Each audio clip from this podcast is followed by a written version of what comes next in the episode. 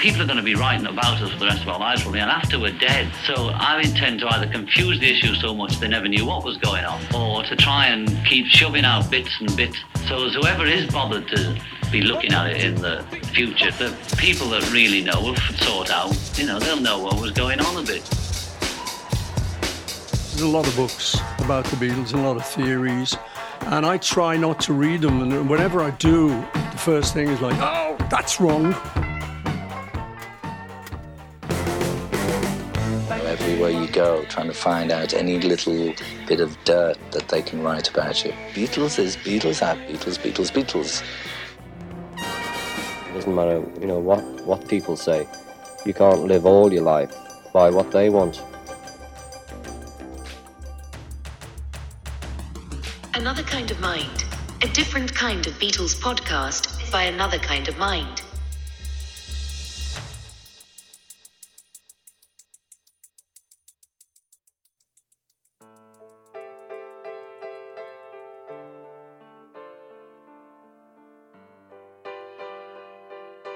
Welcome to A Mistake in Many Ways How Lennon and McCartney Accidentally Broke the Beatles. In our first episode, we tackled the infamous divorce meeting that triggered the six month standoff between Lennon and McCartney. We detailed some of the events leading up to this confrontation and then took a look at Paul's reaction, both in the meeting itself and immediately afterward. We contrasted John and Paul's respective first public appearances after the divorce meeting John gives an interview three days afterward where he candidly reveals feelings of deep disillusionment and depression, suggesting that whatever elation he felt at the divorce meeting was temporary. Meanwhile, five days after the meeting, Paul presents a surprisingly and perhaps misleadingly poised and happy front at the midnight cowboy film premiere. We discussed how this may have given John a false impression of Paul's mental state. In the subsequent weeks, John and Paul retreat to their respective corners. John takes the stage with Yoko for a slew of public appearances to promote Peace, the Cold Turkey single, and various art projects. Paul slips away to Scotland with his new family, seeking privacy on their farm as he slowly absorbs the full weight of the Beatles' breakup and sinks into a deep depression. And so begins Lennon and McCartney's trial separation. Episode two of this podcast will focus on the first phase of this separation, from October 1969 until early January 1970. We'll discuss four key interviews from John and Paul's single interview during this period. Paul's single, weird, emotionally fraught, cryptic, eh, explosive oh. interview that gets absolutely no headlines. Even though it's a life cover story. The Beatle thing is over. no one? Nuts. Anyone? Anyone? No one. Not gonna quote that. Not gonna ask a follow up question. Anyway, let's get started, shall we? Yes. Now, this is a very interesting period because John is making a lot of public appearances and Paul is making none. Paul gives a total of one brief yet significant comment over the next six months. That's to Life magazine. And even that was only because he was under duress to do so. right, exactly. They they extorted an interview out of him. John, on the other hand, is doing constant publicity appearances with Yoko. They released the Cold Turkey single, the wedding album, the short film Apotheosis. John and Yoko perform as the Plastic Ono Band at the Lyceum Ballroom with George and Delaney and Bonnie and a bunch of other people in early December. And also in December, John, along with two other nominees, uh, is featured as a man of the decade for an ATV documentary. And they also do a BBC special called like 24 hours in the life of John and Yoko. So he is really putting himself out there almost 24 7. He's really building up his solo image, you know, his solo career, really via his name as a solo artist and also the John and Yoko brand. Mm-hmm. And that does, on the surface, look like he meant what he said. He's ready for a divorce and he's moving on with his life. But throughout these three months, John is also making statements about the Beatles. And we definitely believe that although those statements are for the public, they are as much or more for Paul's ears because Paul and John are not personally speaking at this time. Right. So it's kind of John's only option. Um, but aside from that, we already know for a fact that after the breakup, they spoke to each other through interviews. Yeah. And so that seems to have begun here. Uh, as this is the very first time they really lost touch Yeah, the first time since they met, since They they, met. speaking every Mhm. day or every couple days. I wonder if that was almost like a withdrawal for them. That is Yeah. a big change to be cut off from your support person. And they, when things are bad between you and up in the air, I'm sure they've gone days without speaking since 1957, but this is like the result of like they had a fight and then they didn't talk for a really long time. And that might be the first time this has ever happened. Yeah, and withdrawal is exactly what John called it. Yeah, he literally compared it to withdrawing from heroin. That is true. In 1980, he said he drew upon his experience of withdrawing from Paul to write How Do You Sleep? I felt resentment, so I used that situation the same as I used withdrawing from heroin to write Cold Turkey. I used my resentment and withdrawing from Paul and the Beatles and the relationship with Paul to write How Do You Sleep. What's interesting is how both the content and tone of John's comments about Paul and the Beatles shift over time, over these next six months. And we'll Mhm. just go chronologically through the most important statements and parse each of them out. But before we get started, there's something we just want to briefly address. We did discuss it in episode one, so this is just a short disclaimer slash reminder. There is a not unpopular view that John Lennon was so greedy, egocentric, and callous that despite the immense time, energy, and emotion he invested in fighting Paul over the separation, his sole motivations were money and power. In other words, he was willing to drag the divorce out for years, attempt to trap Paul into staying, write songs about him, freak the fuck out in interviews. All of that was just for financial convenience or pure vindictiveness. And since this John isn't emotionally invested, he's eager to keep Paul in his life forever as a cash cow and whipping boy and willing to ruthlessly exploit Paul's love for him. And it's hard to champion that version of John, especially from a moral standpoint, though there are definitely people who try. You cannot make a coherent argument that John was greedy and heartless and also in the right. But all of that is kind of beside the point. The main thing that we want to emphasize is that literally no one describes the relationship this way. Fans and writers sometimes interpret it this way but no actual people in the Beatles circle have ever supported this notion. Ever. Yeah. John is weeping in the movie theater with Jann Wenner watching Paul on the roof in Let It Be. He's primal screaming his way through his therapy, and he's obsessing over Paul throughout 1971 in every interview.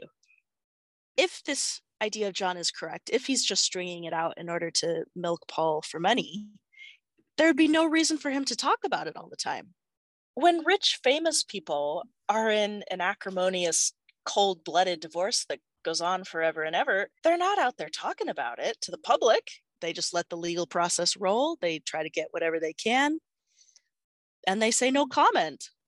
There's no reason if he's in it for For money, um, there's no money, reason, yeah. There's no reason to be this fucking messy.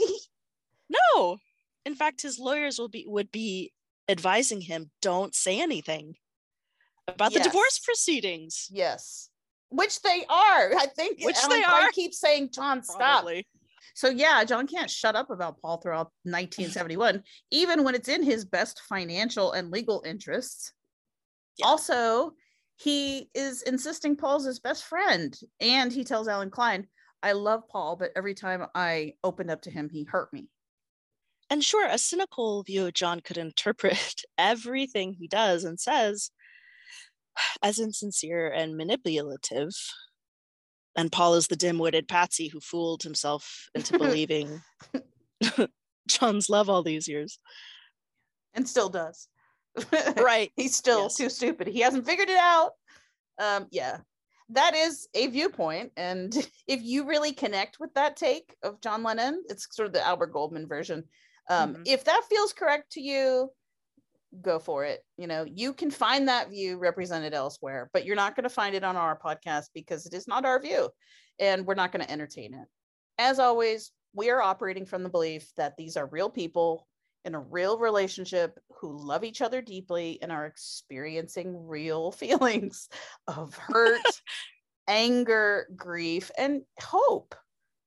And our goal here is just to look at their behavior and statements empathetically and try to discern their objectives.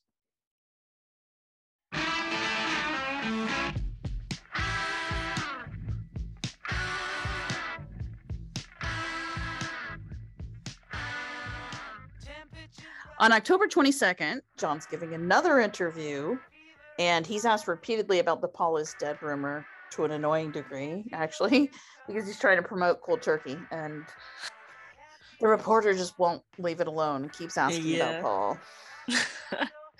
so anyway, John dispels the rumor. And when he's asked about Paul's whereabouts, he obviously doesn't know, although he pretends he does. he says Paul is working in the studio. John Lennon, there is no doubt in your mind about the fate of uh, Paul McCartney. Uh, no, it's a joke, isn't it? I mean, Paul isn't dead, you know, and if he was, we would have told you, you know. We'd be the first to know. The doctors are He's also got a baby. He's recording music for Ringo's film and producing Mary Hopkins, so he's very much alive. I wonder if John's idea is like, oh, if I say he's working, it'll be less suspicious than if I say he's on holiday, right, right, yeah. which Paul is not. Which Paul is not. So that's a little tap Which- dancing there on John's Yeah. It's sort of hilarious because if anyone bothered to check up on that, then it would just add fuel to the rumor. It'd be like, John said Paul's in the studio, but we checked and he's not. Well, they definitely do check because they're they're hounding everybody. In fact, they they went over to Apple funny. offices, and I think Oh, Derek Taylor Lord. had to come out and make a statement on October 24th and be like, "Paul is not dead." And then they asked Ringo, and Ringo had to make a statement too. But then I think the fact that nobody knew where he was and they couldn't Sure. get a hold of him was Sure. they were like, "Where is he? If he's not dead, produce the body," you know. So yeah, that's how they go and track him down in Campbeltown. Oh, jeez. Beatles Bible says that Paul talked to the BBC on October 24th from Campbeltown. Like I Uh-huh. guess maybe he called in poor Paul, right? Yeah. He's like, oh my God. Okay, hold on. I have to call the fucking BBC and tell them I'm not dead. Dead. Because this is a national emergency, apparently. Oh, I have to go into town and find a payphone. so I guess that's what he did. Take a photo of him myself with the today's newspaper. right? We're out closing, we're don't try filming it, or you might get some trouble. this leads us to our next piece of media, which is the spot for Life magazine. It was published on November 7th. So the interview was conducted at some time between October 24th and November 7th. We don't have the exact date, but we know the story, which is that reporters tracked Paul down finally on his farm, covertly filmed him. There was a confrontation with a bucket of water. Some claim there were actual punches thrown. Um, in any case, Paul eventually consented to a quick interview and a couple of begrudging, yet absolutely iconic photos. Although the picture of Paul with his family on the back of the Jeep in Campbeltown gets the cover of Life magazine, the actual new quotes from Paul are very short because he barely speaks to them. Most of the story is about the Paul is dead rumor, but they got his photo and they get a few quotes, and we'll just go ahead and read them. Perhaps the rumor started because I haven't been much in the press lately. I have done enough press for a lifetime, and I don't have anything to say these days. I am happy to be with my family, and I will work when I work. I was switched on for 10 years and I never switched off. Now I'm switching off whenever I can. I would rather be a little less famous these days. I would rather do what I began by doing, which is making music. We make good music and we want to go on making good music. But the Beatle thing is over. It has been exploded, partly by what we have done and partly by other people. We are individuals, all different. John married Yoko, I married Linda. We didn't marry the same girl. The people who are making up these rumors should look to themselves a little more. There is not enough time in life. They should worry about themselves instead of worrying whether I am dead or not. What I have to say is all in the music. If I want to say anything, I write a song. Can you spread it around that I'm just an ordinary person and I want to live in peace? We have to go now. We have two children at home. Okay. So let's talk about this. like we said, even though there's not a lot in volume, there is quite a lot in content. Yeah. We're just going to have to go one by one through these because, like we said, it's a lot.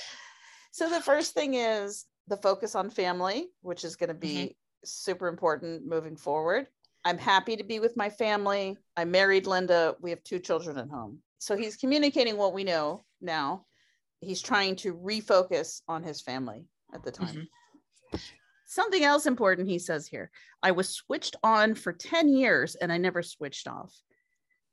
I think people often miss what an absolutely devastating statement this is. Yeah. Okay. In our last episode, we gave a fair amount of attention to John's mental health. We think that doing so is key to understanding John as a person and historical figure and viewing his actions empathetically. So, we likewise are going to give Paul's mental health the attention and consideration he deserves.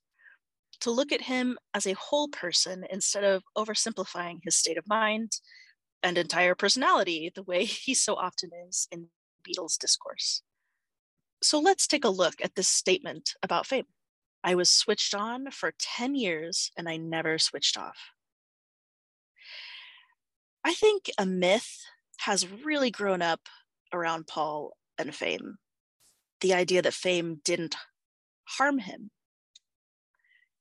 or didn't affect him in any way, or if it did, it was his own fault anyway for being a workaholic or, addic- or addicted to fame or an attention whore or whatever. Yeah, it's kind of a trope that he loves fame he has no complaints. He loves nothing more than being famous and having groupies and uh, selling records, and they all sure. like those things. Everybody likes the those are the good parts of fame, right? Everybody likes that. Everybody yeah. likes the sex and money, and you know, positive reinforcement. That's why you do it. But obviously, this fucked him up too. And starting here, he starts going to considerable lengths to insulate himself it is so obvious to me that Paul's relationship with fame is very, very complicated and probably a lot more conflicted than he lets on.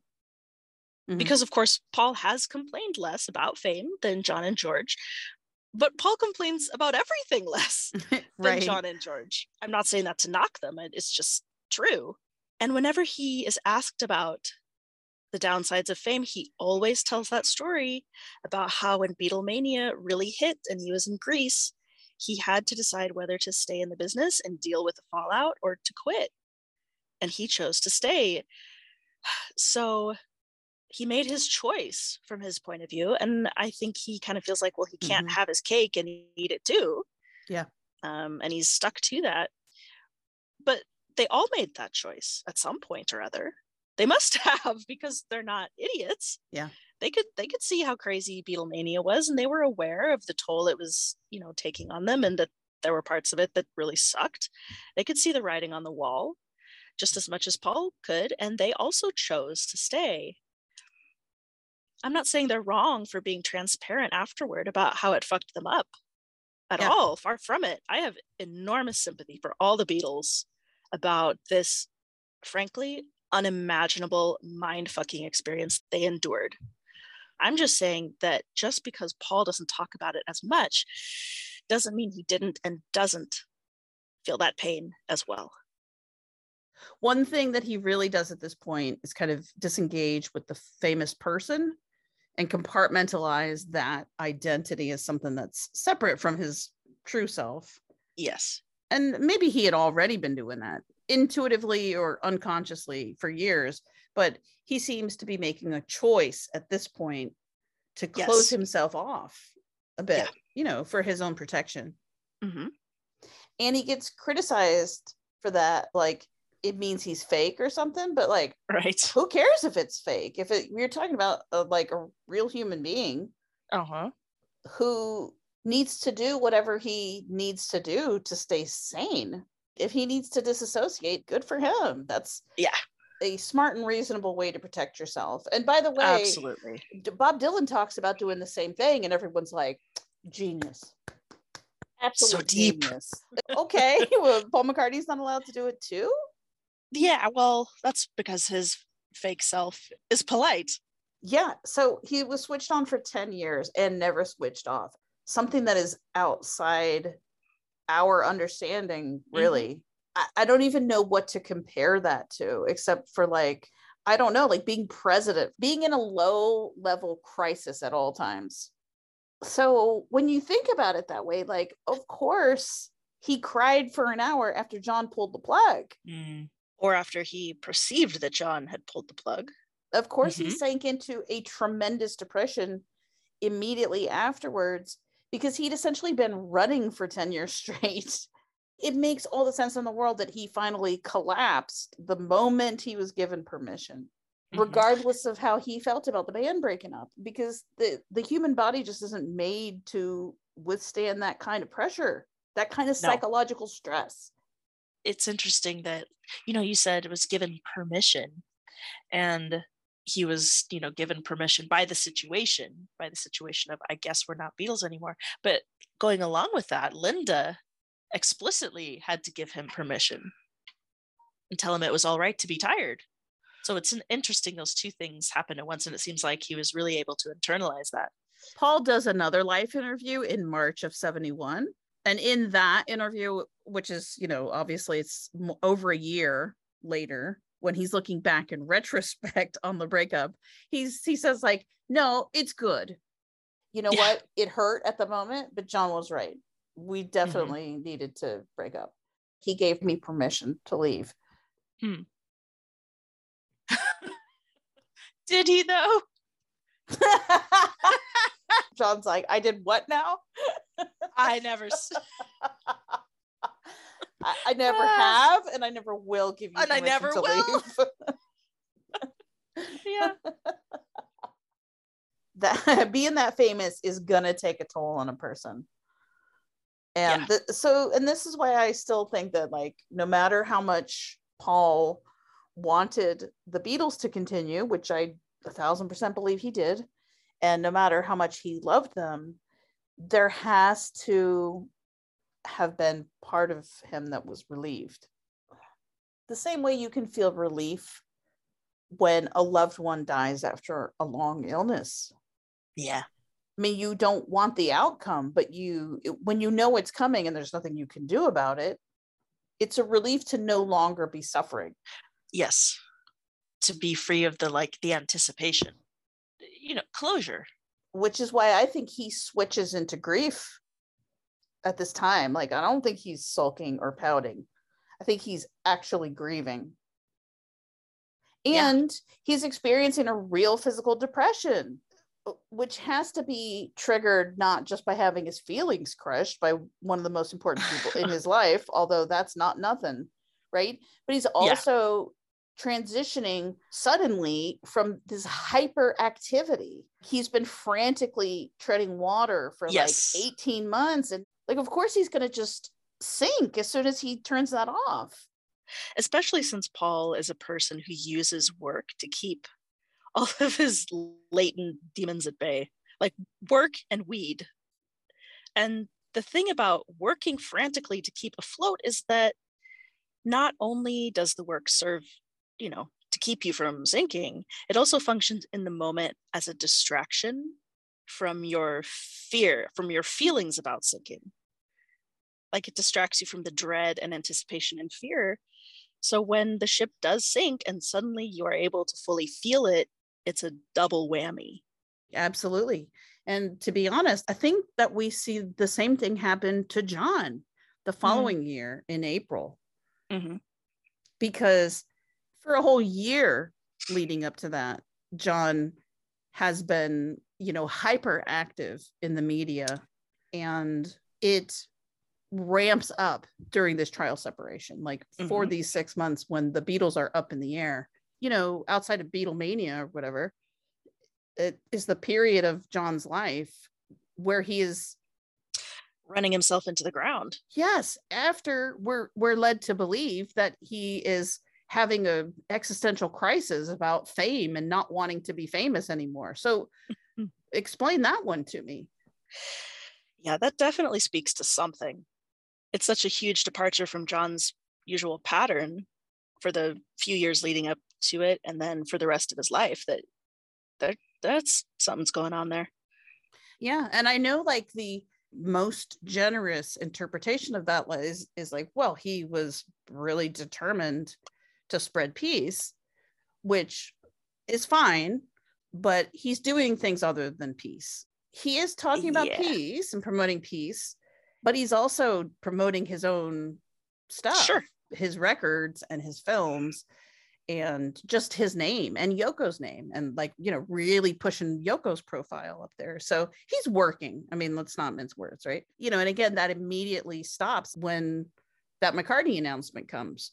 John does the same thing. He he sinks immediately. Goes down screaming. Well, and here's another thing. There, there's another reason why the traditional narrative can't see any of this is because the traditional narrative is so wedded to this idea of John doing everything first and then Paul doing it after. Mm-hmm. And that's just not the way it is.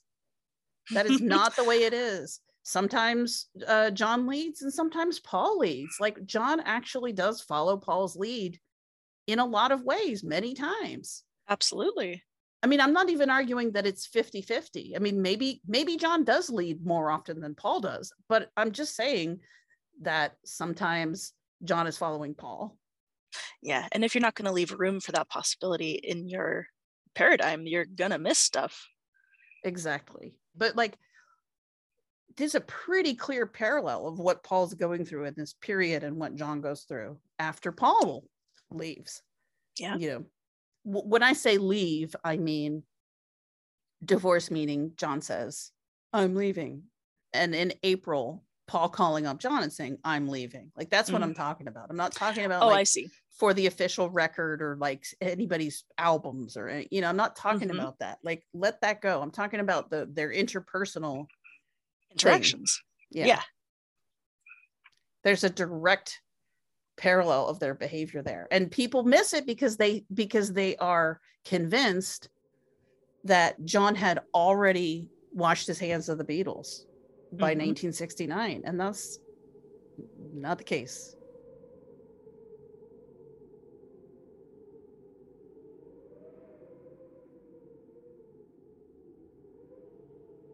something else that gets really overlooked is how often Paul mentions being unemployed. Many people seem to brush this aside like it's a cover for how sad he was about John which is ridiculous because he never covers how sad he was about John. He's very right. transparent about that. And I just want to emphasize how incredibly important this actually is. Losing one's job is one of the leading triggers of suicide for men. Culturally, a career or a job is such a vital part of a man's identity and self esteem. And sometimes I think people are afraid that acknowledging that is the same thing as endorsing it. Right. So, just to be clear, I'm not endorsing that attitude. Like, I'm not suggesting that anyone's self esteem or will to live, for God's sake, should ever be tied to any job. I'm just saying that it's a very, very real phenomenon. It shouldn't be brushed over. I agree. And not only is Paul a man of his generation who we know identifies as his job probably more than the average bear. Yeah. But he also has money insecurity. He has issues. Yes, yes. Yeah, like full on pathological, irrational money issues with a capital I.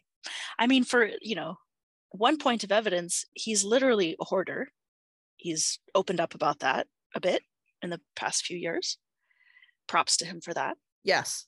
And it's not something he's doing on purpose. right. he might be able to control or to um, manage the symptoms, but a hoarder mindset is involuntary. It's not. It's not by choice. Yeah, nobody's like, I would like to be a hoarder.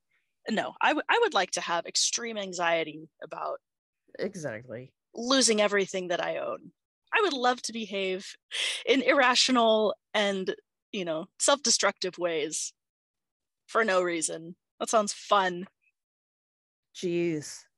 And just as another kind of general note on Paul's money issues, I always really hate to see that being reduced to Paul being a quote unquote cheapskate or whatever.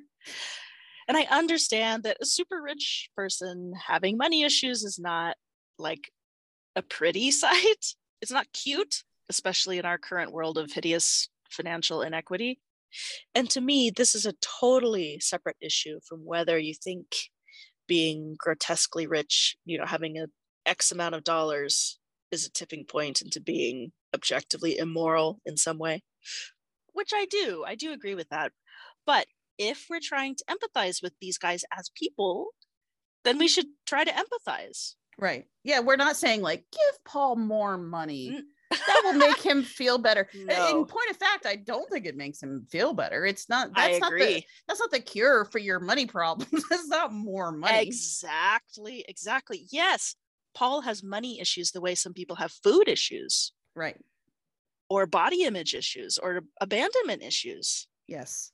if you get messed up as a kid about basic life necessities, sometimes it just never goes away, no matter how much money or food or love you get. And maybe he's worked through them now because we don't hear very much Sure. about, you know, any of that stuff now. So that Well, the fact that he can talk about it a little bit to me indicates that he's worked through it a little bit. Yeah. But he, Yeah. de- I mean, looking at his younger years, it's very obvious that he's got money insecurity Mhm. in a way that's like uniquely threatening to him. Yes.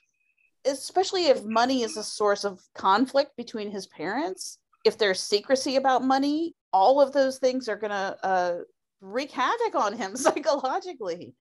And they might wreak havoc on him as an individual more than they would another person because he might be particularly susceptible to certain traumas, just like everyone else in the world.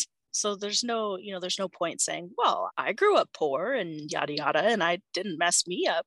That might be true, but it it messed him up.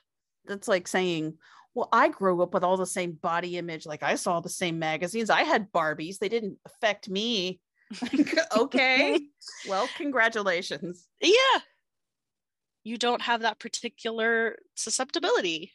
Good. Uh, you know, that's great.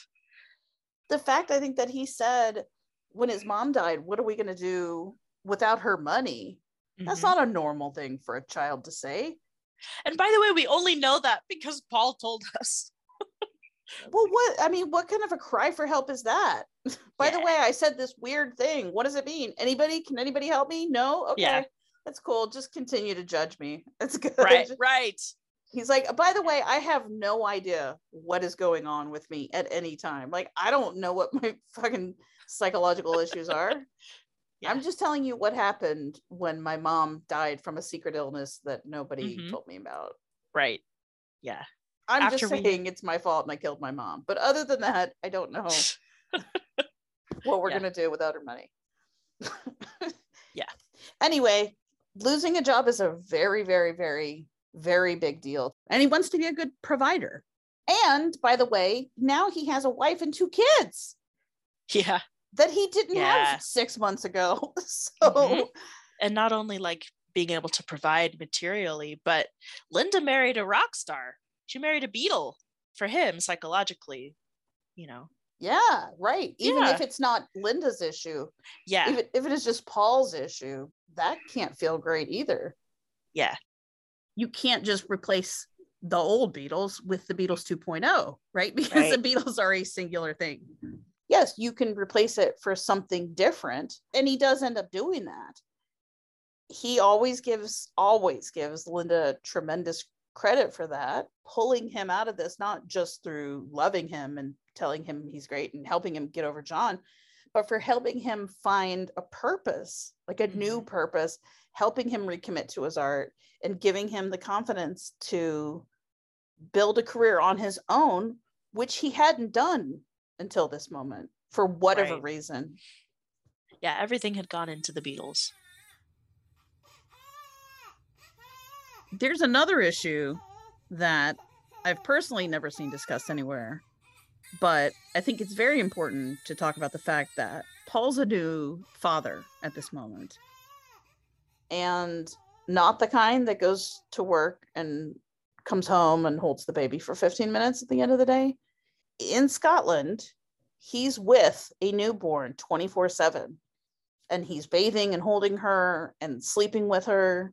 And we don't know if he's changing nappies or, or feeding her or whatever. It's not about the labor he's doing.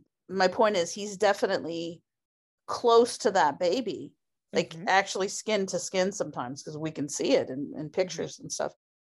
Point being that new fathers like Paul, who are that intimate with a newborn regularly for like big chunks at a time, actually experience hormonal changes as new moms do, right? Mm-hmm. Dads like Paul experience a significant dip in testosterone. And the reason for this is assumed to be to reduce aggression towards the babies and promote bonding. And while that's definitely good, Yes, obviously decreasing aggression is is good, but also a decrease in testosterone combined with depression can be dangerous. Same way that postpartum depression can be dangerous. So, just to be clear, I'm not saying that hormonal changes in dads are ne- a negative thing. I'm just making the point that depression in new dads can be dangerous, same as depression in new moms can be, even with the bonding hormones. And so, this isn't necessarily a, a just stop moping situation. no, not at all.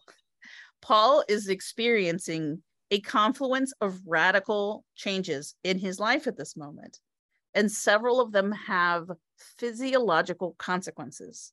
And this may help explain why Paul can sort of be, on the one hand, genuinely very happy with Linda and his new babies, and on the other hand, terribly depressed and feeling worthless in relation to John and the Beatles and his career.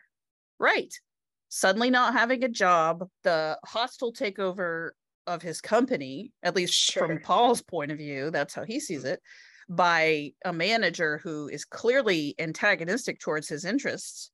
And the three to one situation with his best friends feeling ostracized by them and ganged up on. The hormonal changes. A conspiracy that he is dead. yes. Which is so wild. oh, that would be so crazy. On and top- creepy. And creepy. and creepy. No, for sure. If he's in that deep of a depression, like that is some weird. Yes, you're feeling That is like your a- life is ending, and then people are out there having funerals for you and like literally acting like you're gone from the oh earth. Oh earth. my god. Yes. That's nightmarish. It's terrible. Yeah. So all of that on top of the personal rejection he feels from John. It's a perfect storm. So it's important that we don't oversimplify Paul's experience, as has typically been done in the past and is still going on today. Agreed. Paul is a complex person. And this is a crazy time. He described it as one of the worst times in my life. There is a lot of bad stuff going on with him in his mind and his body right now. Yeah.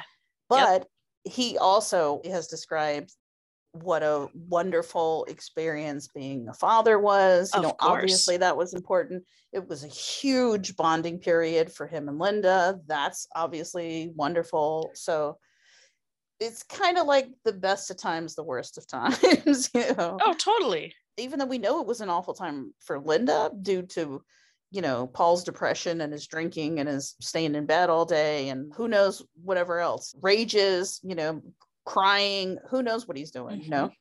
Yeah. Um she also said that, you know, the first two albums like McCartney and Ram were very precious to her because that time was very precious for them. Like it was a Yeah, really yeah. it really is their honeymoon period. So Mm-hmm. you know, again, best of times, worst of times. Let's move on to the part that concerns John and the Beatles, shall we? Indeed, let's. The Beatle thing is over. It has been exploded, partly by what we have done and partly by other people. little little swipe at Allen Klein, presumably. and partly by other people. we are individuals, all different. John married Yoko. I married Linda. We didn't marry the same girl. okay, Uh, that's true. no arguing with that. yeah, that's even by Paul standards, that's an amazingly weird thing to say. It's so weird. it is completely in the eye of the beholder. Like this is a Rorschach test of a statement.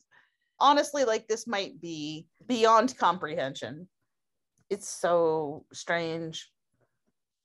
But let's go ahead and give it a go. So, what is Paul's point in bringing up their marriages?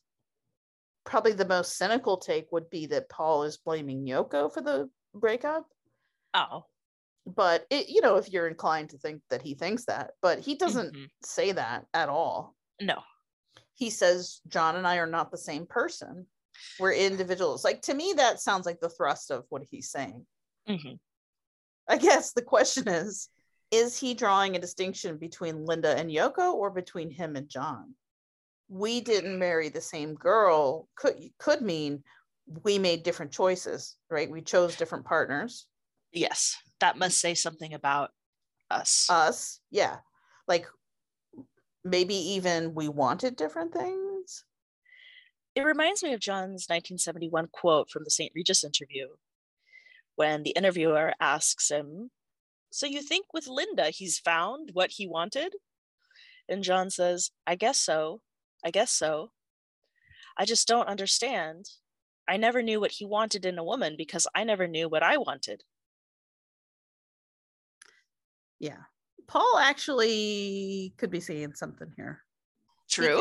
because if we if we think of yoko and linda as sort of manifestations of john and paul's desires like what Uh-huh. they want out of their adult lives post beatles they are kind of very different they're not but they are you know Yeah. and this is just for the sake of conversation obviously women are people and not male fantasies made flesh Um, Correct. I mean, Yoko and Linda have actually a ton in common. They both come from, you know, wealthy backgrounds. They went to good schools. Mhm. They rebelled They're against artistic. their parents. They're art. They're artists. They're both Divorce- single moms. Divorcees with one daughter. Yeah. Yeah. yeah, they're very, very much alike, actually. But I guess maybe you could say as wives, they're different. I think they fulfill similar functions, but I think their methods are very different. What about this, Reed? John and I are no longer together because we're with these different women. Mm-hmm. Like, is he actually kind of obliquely addressing the elephant in the room? Right. Sometimes it's you can't tell. Is he saying something normal and obvious, but just in a really weird, really weird way? Or is the actual thing he's trying to say Yeah. a weird thing? Right. Is he saying something explosive and masking it in normal language? Or Uh-huh. is he just awkwardly saying something really pedestrian? Exactly. Yeah. The longer I study him, I, I lean more towards the first. Yeah, me too. Okay, so so maybe Paul is saying we chose different paths and our wives are different from each other in a way that reflects the differences between John and I. Although we could spend a great deal of time comparing and contrasting Linda and Yoko, let's just let's just put that aside for a moment. Yeah. what if this is an allusion to this idea that we hear from both of them and moving forward of growing up and starting separate families without each other Yeah. But then again, the question is why does that have to split them apart from each other?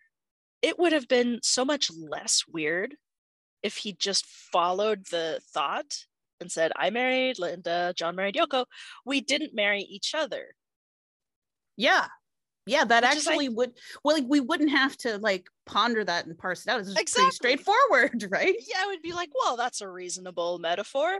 But when he adds this the same girl nonsense, all that does is serve to highlight the quote for us and raise our eyebrows and make us think about it more.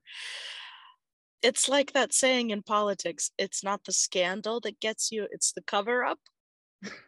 and if that weren't a sensitive issue, he would just say it. Do you know what I mean?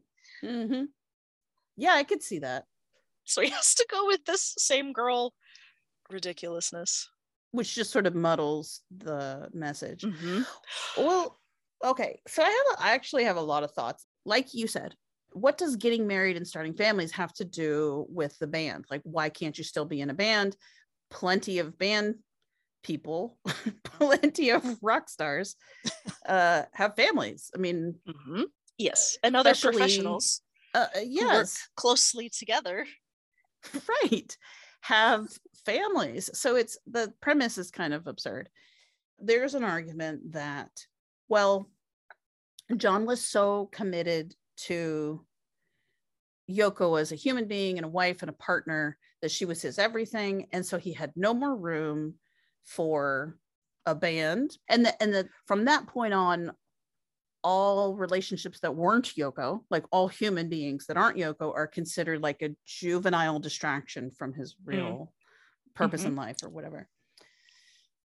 And um, most people don't support that nowadays, but I do see it kind of pop up still. Like when Get Back came out, I did see somebody wrote an article about how Paul McCartney was at the Get Back era that he was addicted to being in bands because he loves playing with the boys so much, like it's boys' night out or something, and how that's immature, Juve- juvenile. juvenile, exactly, which I hate for several reasons. Okay, first of all, I, I think it's just as problematic for your marriage to be a substitute for all other human interaction in your life.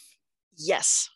That is not healthy at all. Mm-mm. It's not romantic, and I don't think it's cute. okay. Mm-mm. And it places a- an extraordinary burden on your spouse. Yes. Secondly, like it really degrades and demeans friendships Mhm. and just same-sex relationships of all kinds. Like like same-sex relationships are not of lesser value than opposite sex ones friends not are not of less lesser value than romantic ones. Creative relationships are not of lesser value than other professional ones. Yeah. Friendship is not a stopgap until you find a mate Correct. procreate. Yeah. Although I'm sure Arthur Janov would disagree. well that's what i'm saying like that that argument is pretty homophobic Yep. and it's the reason why you know men die alone because they don't know how to cultivate and maintain friendships like we know that now right Mhm. Yeah. you know for the for the good of your mental and social health it's important to maintain friendships and other relationships outside of your spouse Mhm. that's kind of a no-brainer in this era right Yeah. i understand how you could twist it to be like a pro-feminist kind of thing like that's kind of how john and yoko frame it like oh it's Mhm, super mhm. feminist that john has no friends now right they do they're, Right. they're just like well it's super feminist that he worships yoko as a goddess who is in control of everything in his life and he has no outside relationships and he has no friends and i disagree i don't think that's feminist it's not it's not feminist or anti-feminist it's not it has nothing to do with that it's just unhealthy Yeah. Yeah. I mean, the fact that he sees her as his equal and as the equal of his yes friends and other colleagues, that's good. Yes, that is that is progress for sure. But that doesn't necessitate jettisoning those other friends and colleagues. yeah, right.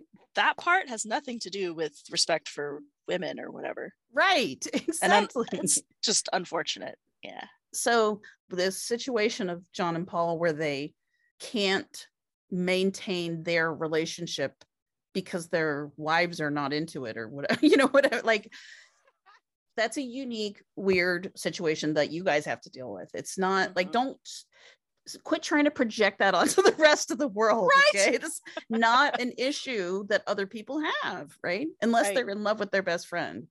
right well and and the idea of of viewing your spouse as an equal isn't so revolutionary now that it dwarfs all other it's like, Right. wow he thought that she was his equal that's so amazing and obviously progressive that we're not going to we don't even need to analyze anything else about the relationship that tells us right there how wonderful it was whereas nowadays it's you know it's Right. a little less revolutionary Yes, exactly. just- Like the bar is so low. And Exactly. when you hear him talk about it, it's like, Jesus Christ, where was your fucking bar, Lennon? Because he's like, all of a sudden, it was a woman I could actually hold a conversation with. And like, I didn't think her brain was just full of birds chirping or Yeah. something. It's like, what? what Once- women are you talking about in your life?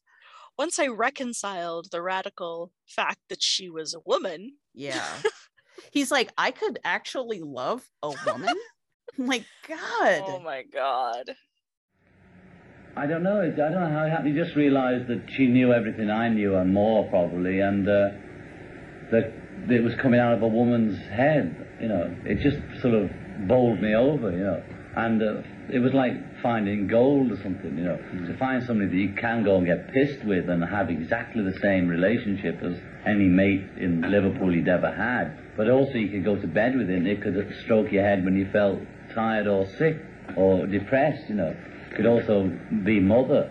And obviously that's what the male female says, you know, you can take those roles with each other. again a nice way to look at that is like oh he fell in love with this person like in a, a non-gender way like he Mm, mhm. he likes her as much as he likes men right and he's like ooh she also i can also put my thing in her very convenient which is how he said it's like which it's is how it's handy it's handy to fuck your best friend like that's a literal quote. So oh it's like kind of flattering but also very offensive on like several different levels. So mm, yeah. Well and not for nothing but i don't see a whole lot of evidence that john applied his high opinion of yoko to women in general. Well that's true too. Like he kind of talks about her like you know like the classic like um, she's the exception to the rule. Exactly. Yeah well he said she's like me So- in drag which is rude it's it's like oh you're as smart as a man is basically what he said. Mhm. it's like fuck you. Exactly. It's well and i think a lot of that is not even i don't think it's this is let me be careful how i phrase this because uh, of course it is sexist of course it is. Yes. But to an extent i don't even know how much of that is the beatles sexism or misogyny and how much of it is just them being so isolated Mm, mhm. a- and so insular that they they are fulfilling all of a spouse's needs for each other. I mean it's more of an insult to cynthia really than any anything else right? it absolutely is yeah because that's basically what he's saying. He's like wow compared to cynthia you're the full package. I didn't even know that was possible. Right. Paul is fulfilling all of your spousal needs. Yeah or not. Yeah right. So maybe that's what i mean if you're trying to just replace paul which you literally said you did with yoko. Yes. Maybe that's many the, the times. problem. Yeah. Many times in which yoko says he did. God. right well i think she thinks it's flattering well and i think john is trying to flatter her too mhm, i mean he's, he's saying yoko is as good as paul that's the point of saying that mhm. to well me she's better than paul because it's handy to fuck her not being able to fuck Paul was extremely inconvenient. Let me just say It that. was. but I've solved that problem now. Yes. Handily. Made me think of that anecdote where Paul was like yelling at the girls in front of his house before his Mhm, wedding night. What do you want me to do? You want me to be some 26 year old queer and not get married? Yep.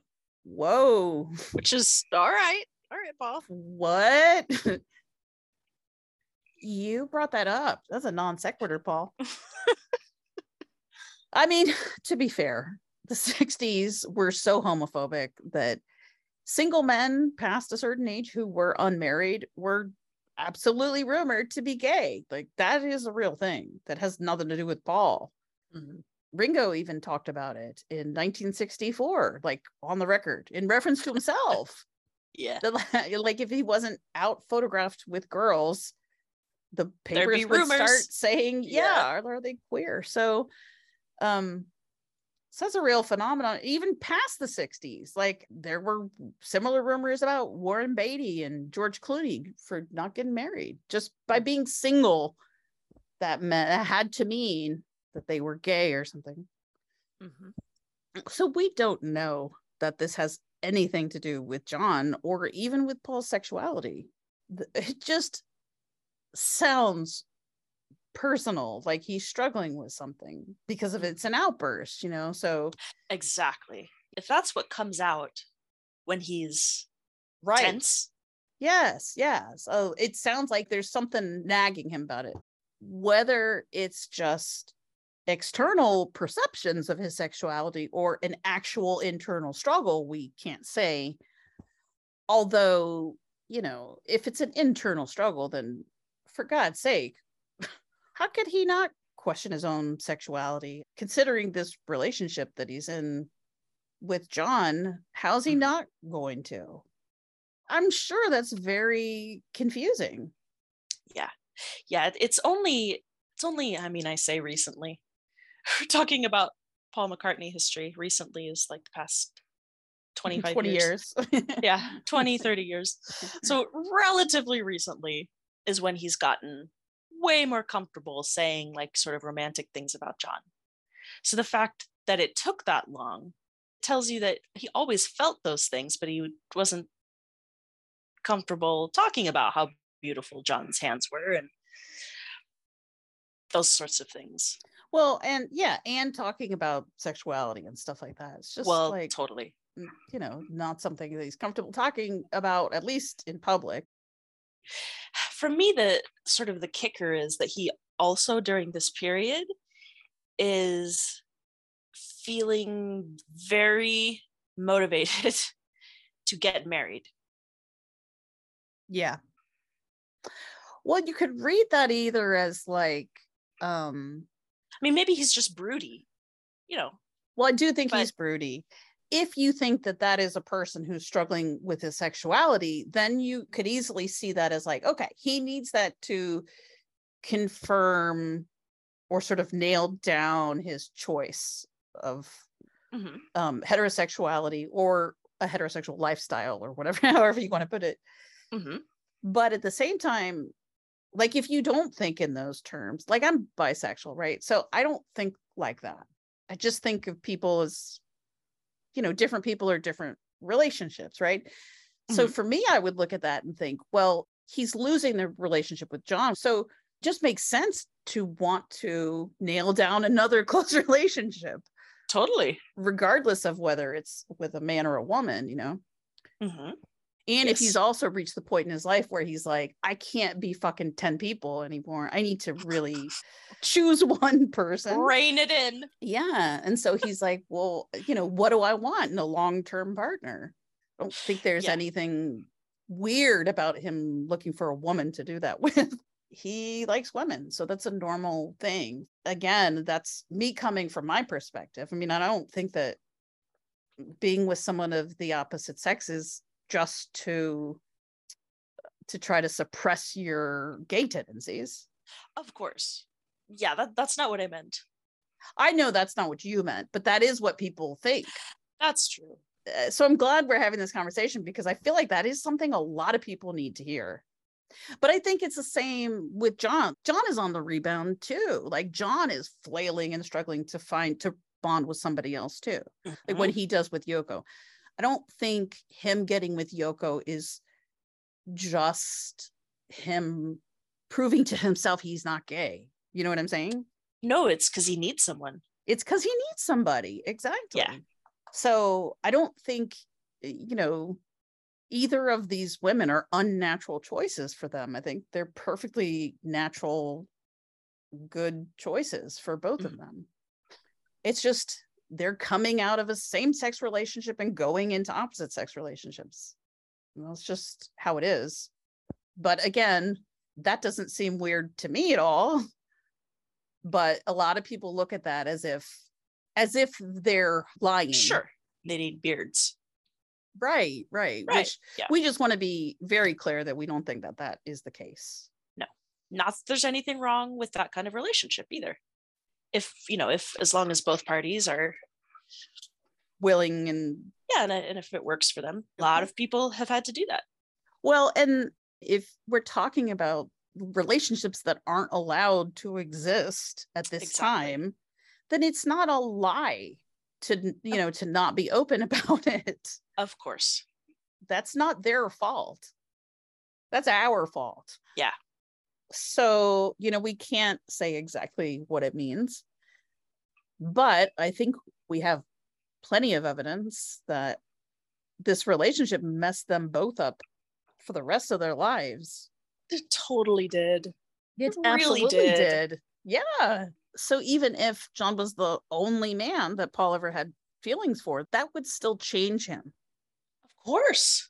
Yeah. So if this relationship with John or his feelings about John or whatever are causing Paul confusion about himself, then that would be very lonely, especially because they're not working through it together. That's true. Oh, that's true. If you have a weird, undefined, special relationship, as long as the other person is there and kind of giving you permission, like, yes, this is normal, it's fine, then you can be okay with it.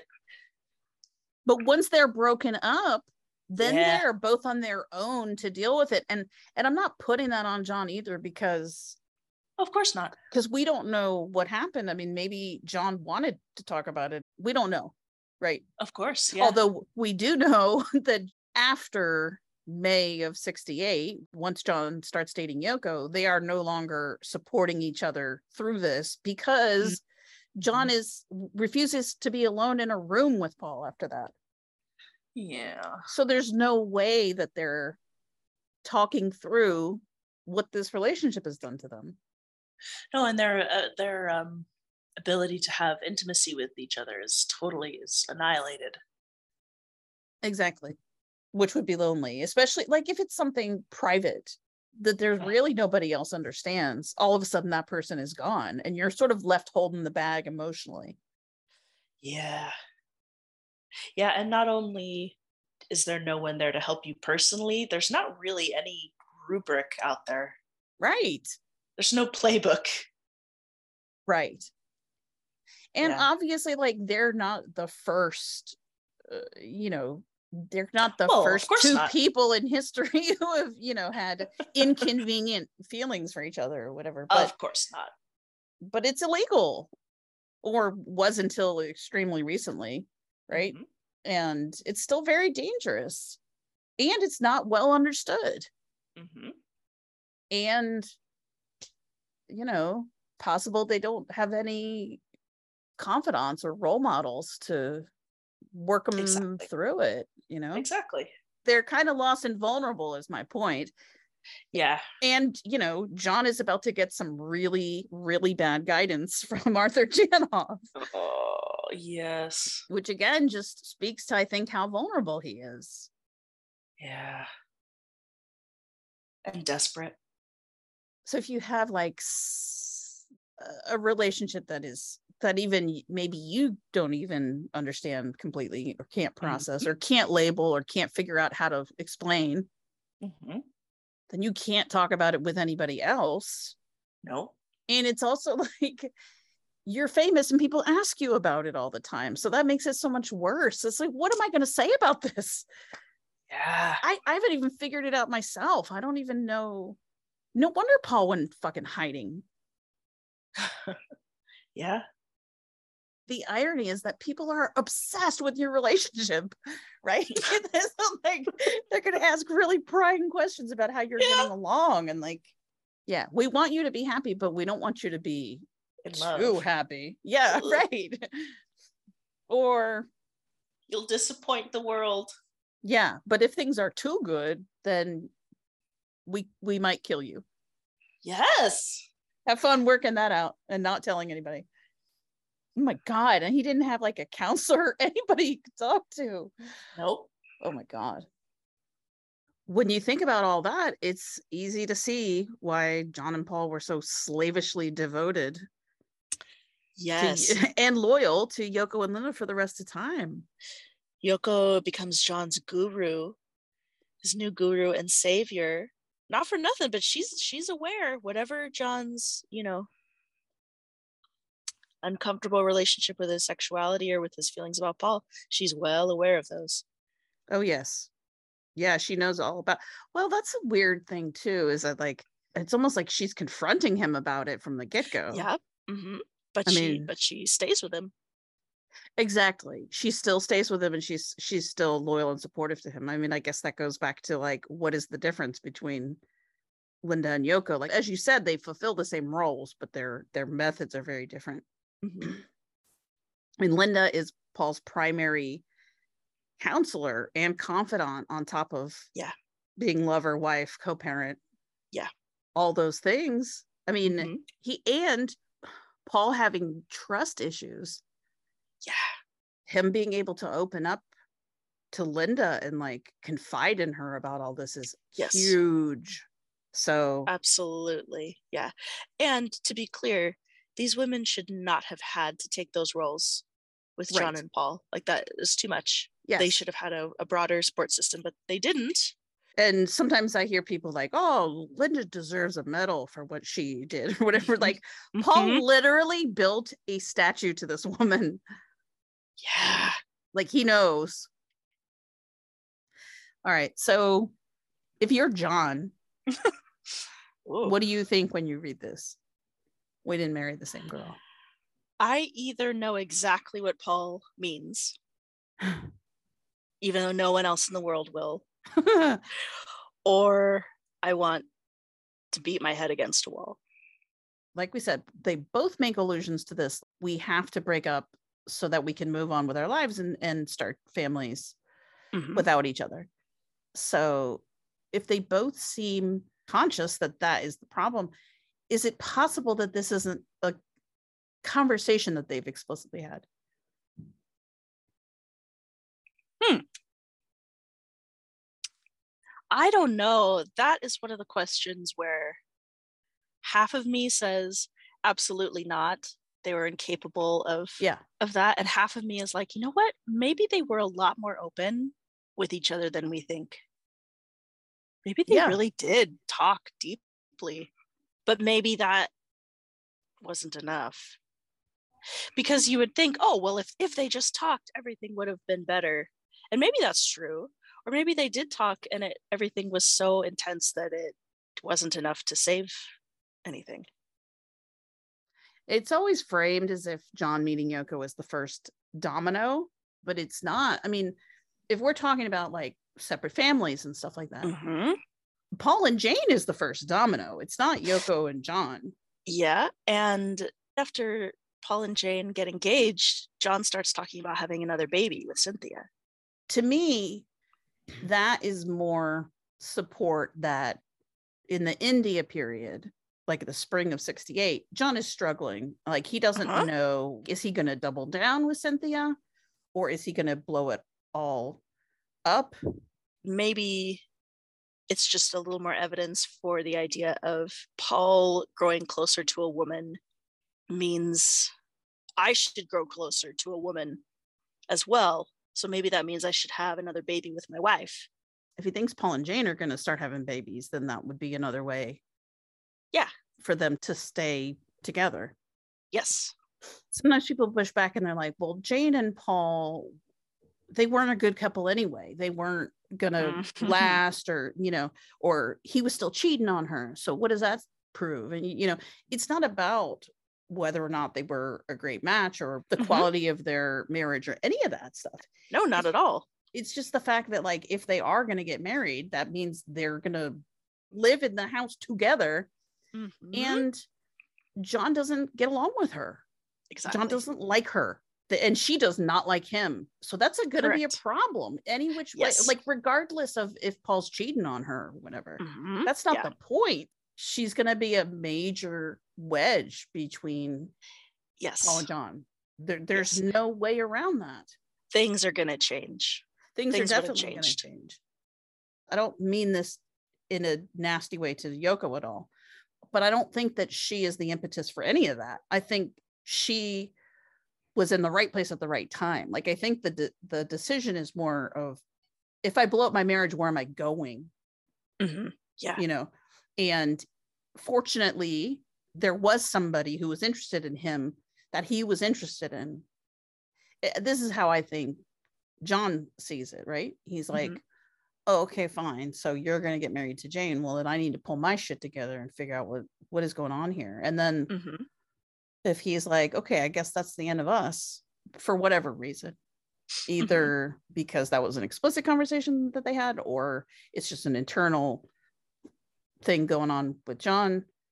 Either that's the end of what we have going on, or that's the end of any possibility of there being something going on, whichever, however you want to interpret it. Yes. Um, that's the end. He starts up the thing with Yoko and he's like, Oh, actually, this turned out really great because now I have somebody that I actually really, really dig Mhm. and is a hundred percent in with me, super committed to me in a way that nobody ever has been, willing to be with me 24 7. And like Yes. I'm hardcore into that. I like it. yes. Right.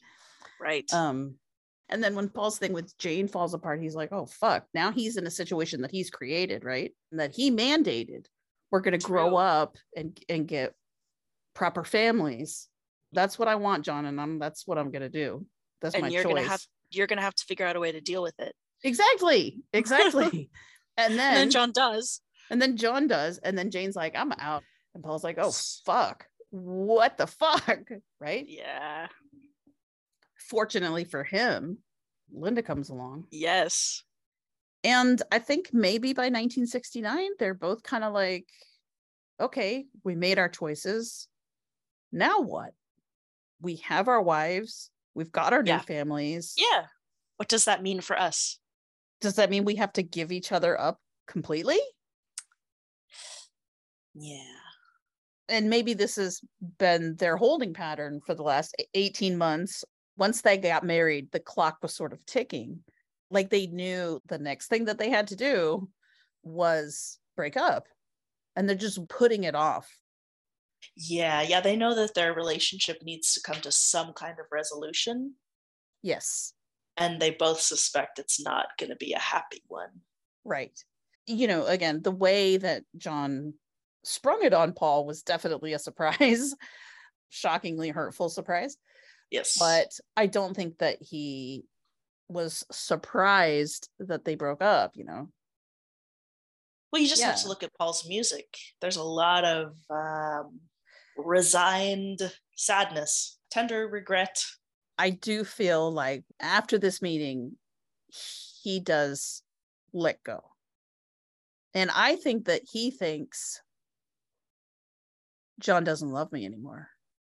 Or, or even he may still love me, but he doesn't want me anymore. Yes, yeah. Right. I think he thinks John is ready to move on. And I'm not going to stop him. Right. What basis would I have to do that? Yeah. I mean, I can't stop him, but also, like, why would I stop him? Like, why would I stop somebody who doesn't want to be with me? Right. They don't really have a choice because their relationship was unsustainable. Yeah. Once they're married, they're just delaying the inevitable. Mhm. they don't want to do it but i think they both know that they have to break up i feel like paul thinks John has thrown me in the trash. Like, bye out of my life. I don't want to. Mhm. I, you're done. You're dead to me. And I don't think that that's. I just don't think that that's what John meant. but I don't think it's weird that Paul interpreted it that way. No, not at all. So if Paul thinks that John doesn't love him anymore and is over him and has moved on without him, then why would he want to fucking make records with him? You know, if he's like, I don't love you anymore and I don't want a relationship with you at all in any way. Mm-hmm. However, I would like to timeshare an album with you and call it Beatles so that we can make more money So we can keep raking in the bucks. Yeah. yeah, right. I mm-hmm. would be like, oh my God, you're a fucking monster. Yeah. If he doesn't think that that's what John wants now, then everything that happens with the lawsuit would make him think that. Well, if he if he doesn't feel like John loves him, that's the sticking point because because that's what just changes the whole thing. Mhm. John does act crazy and does do, you know, sketchy things, but Mhm. but we think that he still very obviously loves Paul. So if you look at it that way, then John all this crazy shit John's doing is different. I mean, it doesn't make it okay, Correct. but it's you know, the motivations are completely different. However, if Paul based on that divorce meeting and John's behavior there, if if Paul's takeaway is like, wow, so I guess it was fun for him to drop kick me and then like watch me bleed, point and laugh. He doesn't fucking love me anymore. I guess he's just turned a switch and Mhm. his evil side is now operating, Yes. you know, like evil John Now- came out. Yeah. And now I'm on the receiving end of every bad thing that I've seen him do to other people. That's what's coming down the pike for me now. Shit. Yeah. Yeah. Just like Cynthia. Yes. So if that was uh, if that was the case, I wouldn't take his calls either. I'd be like, you need to stay the fuck away from me. I don't not interested in anything you have to say. Yeah. Oh Yeah. my god. And John has has turned George and Ringo against Paul. yes. Just like against Cynthia. yes. And John unilaterally, I mean, he yes, he got somehow got George and Ringo to side with him and uh, so now that it's a three against one situation, but but it was maneuvered by John in 1970. He admits I maneuvered to get Klein into Apple. Yes, he says he did a job, and so did Yoko. right? John maneuvered to put all of Apple in the hands of Paul's antagonist. It- just thinking about that makes me Wanna have a nervous breakdown. Yeah, like that is that feels like you're high and the cops are banging on your door. like that that is the worst fucking feeling. I can't even imagine. Yeah. I would have a nervous breakdown too. That alone Yeah. that alone, even without the whole love thing, Right. which is on top of everything else, just makes you feel. I mean, there is nothing like having your heart broken. No. It's painful and it's like you feel like an asshole. Yes. You just feel humiliated by the whole thing. Yeah. So, yeah, it makes complete sense to me that in that situation, Paul wants nothing to do with John. He runs and hides. Maybe it was easier to take John's um, acting out in the past because Paul knew no matter how much John treated him like an enemy, kind of in his moments of lashing out, Paul knew that he himself always still had the role of John's partner and protector. Mm-hmm. But now John has someone else in those roles. Right. So it's like, well, I'm of no use to him anymore. Is he going to dispose of me now? Yeah. He has Yoko and he's like, she can do everything you can do and more. Mm-hmm. Yes, she's extremely convenient. I mean, now in fairness, John didn't say in the divorce meeting, I don't love you anymore. No. You know, it's just that's that's what it feels like from John's point of view, maybe if like if he'd heard Paul's side or like Paul's point of view, he might have been like, "Whoa, that's ridiculous. How the fuck could he think I don't love him? Does he Mm. know me? What the fuck, Paul? You know, like he might have a completely different reaction to that. So that might not be what he's thinking at all. And I think this is a prime example of how miscommunication is causing huge problems, which is not to say that all their problems necessarily could have been fixed with a conversation, but I do truly believe that the single biggest obstacle is that they both think he doesn't love me anymore. So if you've got two insecure, needy, highly sensitive men who are constantly reacting to each other, things are going to get misconstrued and they're going to escalate quickly and spin out of control when people are acting emotionally. That's what happens. Yep. And when the stakes are so high and they're on and they're playing it all out on the world stage and they're competitive with each other. Yes. Okay. So back to Paul's Life magazine interview from November 7th. that was what we were talking about. As I'm sure you'll all recall. As far as his quote that the Beatles thing is over, that's clear, right? That's not ambiguous. Am I crazy or is he absolutely announcing the Beatles breakup? it's i mean he couldn't be more clear right i mean he said it pretty blatantly right there the beatles thing is over Yeah, this is way more explicit than the McCartney album press release. one different interpretation i've read is that he's saying Beatlemania is over That no. Yeah i don't agree with that interpretation Has- Beatlemania has been exploded. That doesn't make sense. No, it's he's definitely saying that the Beatles are over. Okay. So this comes out in Life magazine. Nobody really makes it a headline. Nobody runs with it. Nobody starts running stories of like Paul McCartney has quit the Beatles or Which is so wild. Like obscure little known magazine Life. Yeah, I don't even Magazine. understand I guess no one read it. that part is strange. But more importantly, why doesn't John immediately react to this article?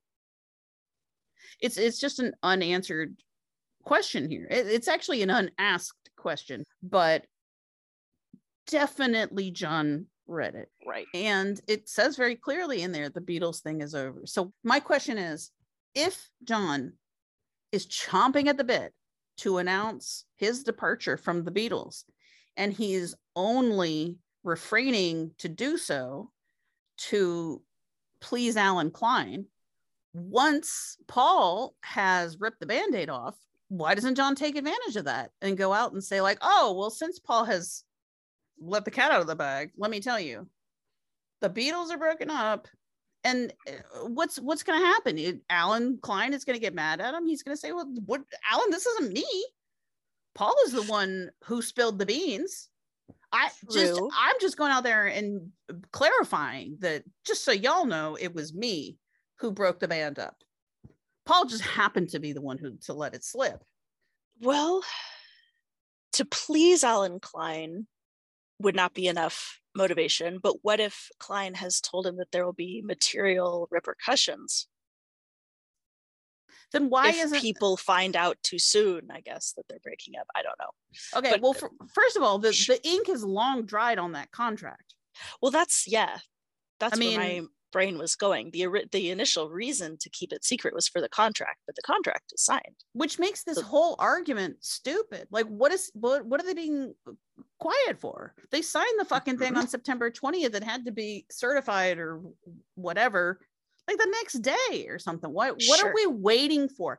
That's always my point. Is like, if this was real, if John wanted to announce it, he would say, "Okay, fine. When are we going to do it then? Are we waiting until Let It Be comes out?"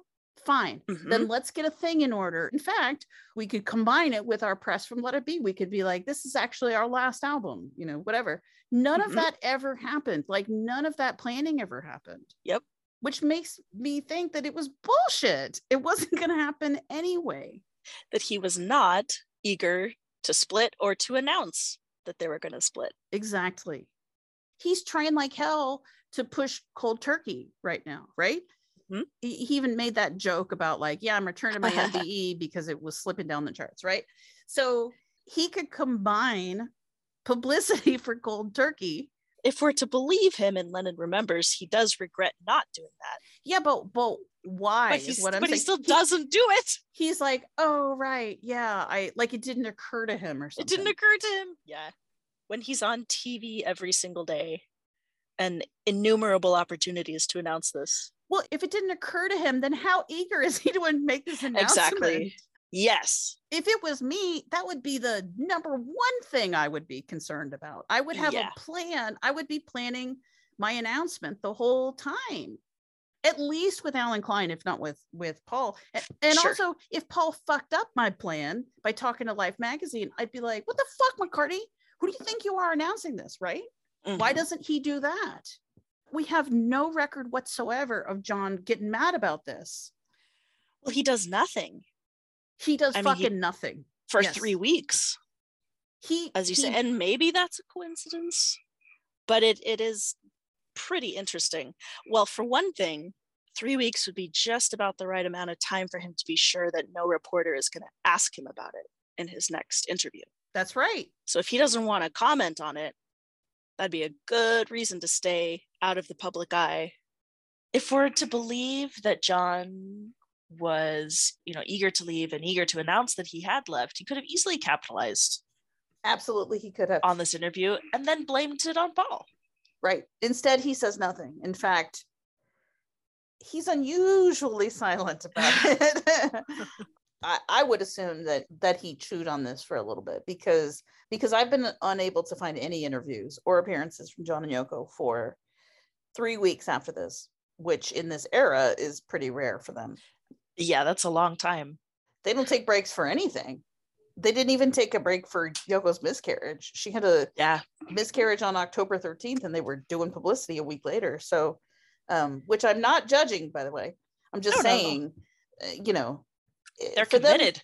they are very committed. They are very public. And for them to just take a break for three weeks is, you know, again, I don't know why. Maybe they were busy doing something else, but we don't hear from John for three weeks. And then on November 27th, he finally returns to public view when he re- returns his MBE and gives an interview about it from his mansion at Tittenhurst. And then in early December, John and Yoko are filmed extensively by the BBC over a five day period for a television documentary titled 24 Hours The World of John and Yoko. So they do the MBE thing. Then they're being filmed for this BBC special, which is just like a, you know, the day, a day in the life of John and Yoko kind of. They're just A like day in the following them around. Yeah, that's it. they do Mhm. stuff. yes, fortunately, uh, we both agree. Unfortunately, not always.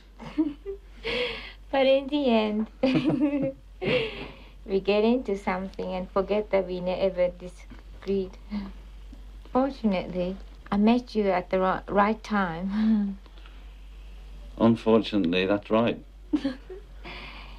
but uh, in the end,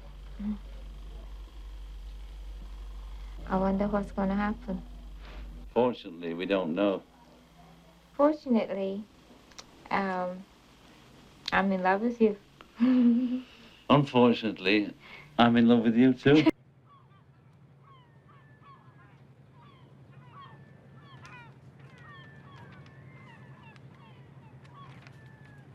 the next big interview we have is from December 13th with Alan Smith. This is for NME Magazine. Again, this is published December 13th, so probably conducted a couple days before. This is a very interesting interview. It's the first time John has spoken about Paul, as far as we can tell, as far as our research shows, since Paul's Life Magazine interview, which was again on November 7th. I mean, maybe he was mentioned in passing if somebody asked, like, how are the other Beatles? They're fine. But this is like the first big discussion about the Beatles for a while. And John suddenly has a lot to say. Alan Smith writes He was pleasant, together, straightforward, mellow, and resolute, And only in references to Paul did his voice drop in doubt. which is Hmm. in and of itself, hello. Hmm. he told me, Paul and I have differences of opinion on how things should run. But instead of it being a private argument about how an LP should be done or a certain track, it's now a larger argument about the organization of Apple itself. Whether we both want the same thing from Apple in the end is a matter of opinion. But how to achieve it, that's where we digress. Mainly, we disagree on the Klein bit. But you know, I don't really want to discuss Paul without him here. It's just that as far as I can see, Paul was always waiting for this guy to just appear and save us from the mess we were in. And we were in a mess. And only my saying it in the press that time enabled Klein to hear about it and come over. I'm a quarter of this building, and it became a question of whether I should pull my money out of it if I could, which I probably can't. I did say I wanted out at one time. It was just that all my income was going into Apple and being wasted by the joyriding people who were here. In fact, that was just the minute bit of it. I just wanted it to stop. First of all, I, I'm sorry, John. Can I rewind that tape? Did you say Paul was always waiting for a guy to just appear and fix everything? okay, we're projecting today. Okay. the other thing is John saying he wanted to pull his money out of Apple at one time. Like it was just a moment of frustration. That's really Mhm. revealing to me. Well, and that it was about money, not about Yeah. creative differences. That too. And it didn't even have anything to do with you. I think the subtext of what he's saying is remember how I said I wanted to pull my money out of Apple? I didn't mean that shit either. I was just frustrated. If I did say I wanted out at one time about something even less significant, Right. the time I said I wanted out of the Beatles, I don't even remember that. And how about that Allen Klein brag?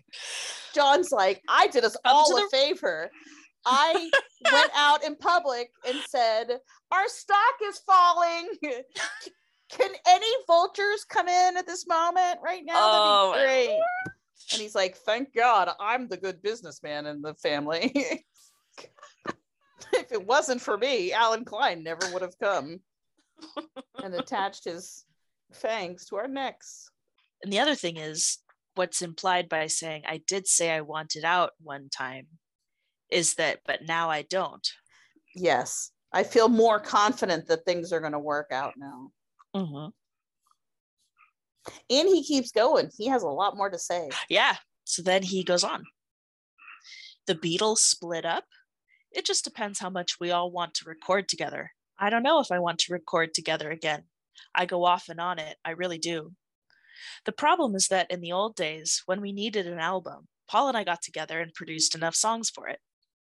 Today, there's three of us writing prolifically and trying to fit it all into one album.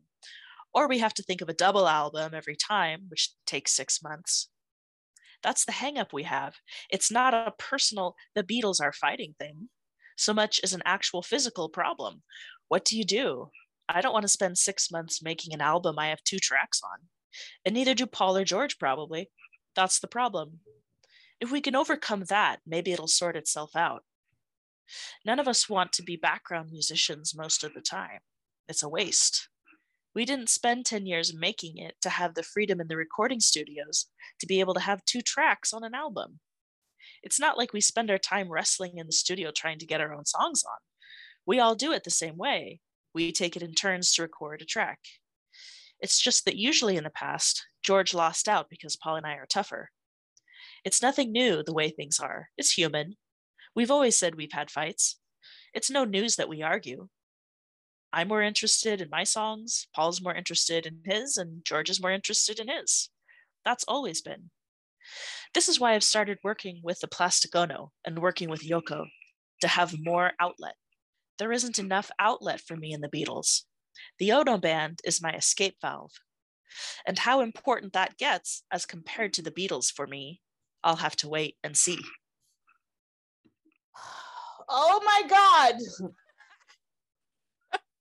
okay, there's so much. it's great to hear these interviews read aloud. I feel like they make more of an impact when you hear them. Well, he's being extremely level headed about what the conflict is and giving everyone maximum benefit of the doubt. Yeah, which does indicate to me that he's very much willing to negotiate and he wants to make things work. Yes. First of all, he says none of us wants to be a background musician most of the time. It's a waste. I don't want to have two tracks on an album I spend six months waiting for. Okay. Oh, this is uh it's making me sad. it's nothing new the way things are. It's human. We've always had fights. It's no news that we argue. Yeah.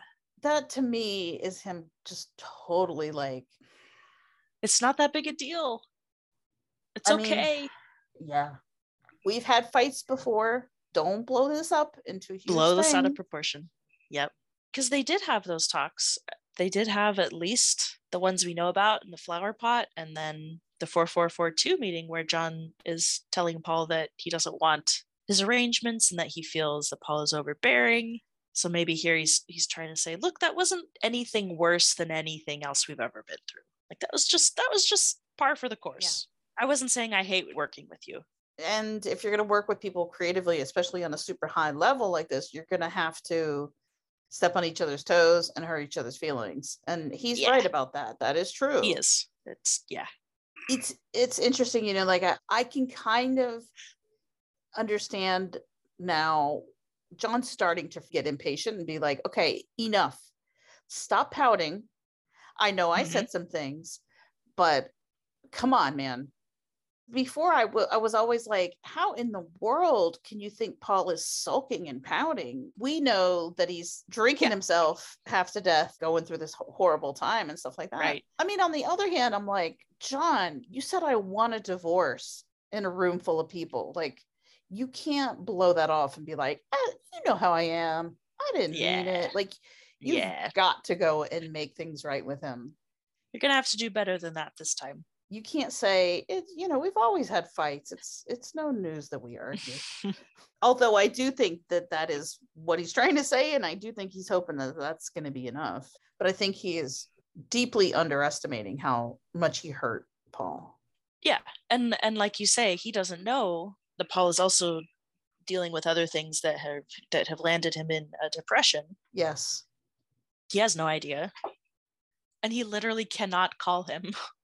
yeah And that right there tells you something about where Paul's head is. that he doesn't want to be reached Yep. That maybe part of him doesn't want to give John the chance to walk it back. At least not yet. Here's what I am even more interested in, probably talking about Plastic Ono, that he calls it an escape valve, not the new best, shiniest thing in my life where I'm now going to pour all of my energy and good riddance, not this is my new band. They're an escape valve because the Beatles are not large enough. They're not a sufficient outlet. Not because the Beatles are unsatisfactory or flawed in some way. right like he's saying it's more of a quantity issue than a quality issue Exactly. And he literally says how important Ono Band gets as compared to the Beatles. For me, I'll have to wait and see. So he's literally saying the Beatles are more important than Ono Band. Yes. This is a contemporaneous direct quote from John in December of 1969. Can we please stop saying that Yoko replaced Paul in May of 1968? And by the way, I get what he's saying. I think Sure. that's fair. Absolutely. And I can relate to it as somebody who works really fast and doesn't like committees and Mhm. bureaucracy and you know like likes to get things out quickly I, I get that when john and paul can work quick and dirty a la ballad of john and yoko Mhm.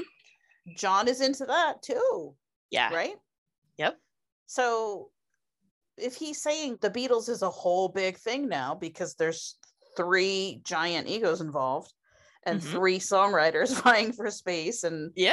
band politics and management disputes and the Beatles are turning into a big hassle and rather than get the band together every time I want to cut a fucking record I can just do it with whoever and put my stuff out right away if that's the appeal of the Plastic Ono band then that makes all the sense in the world to me like Totally.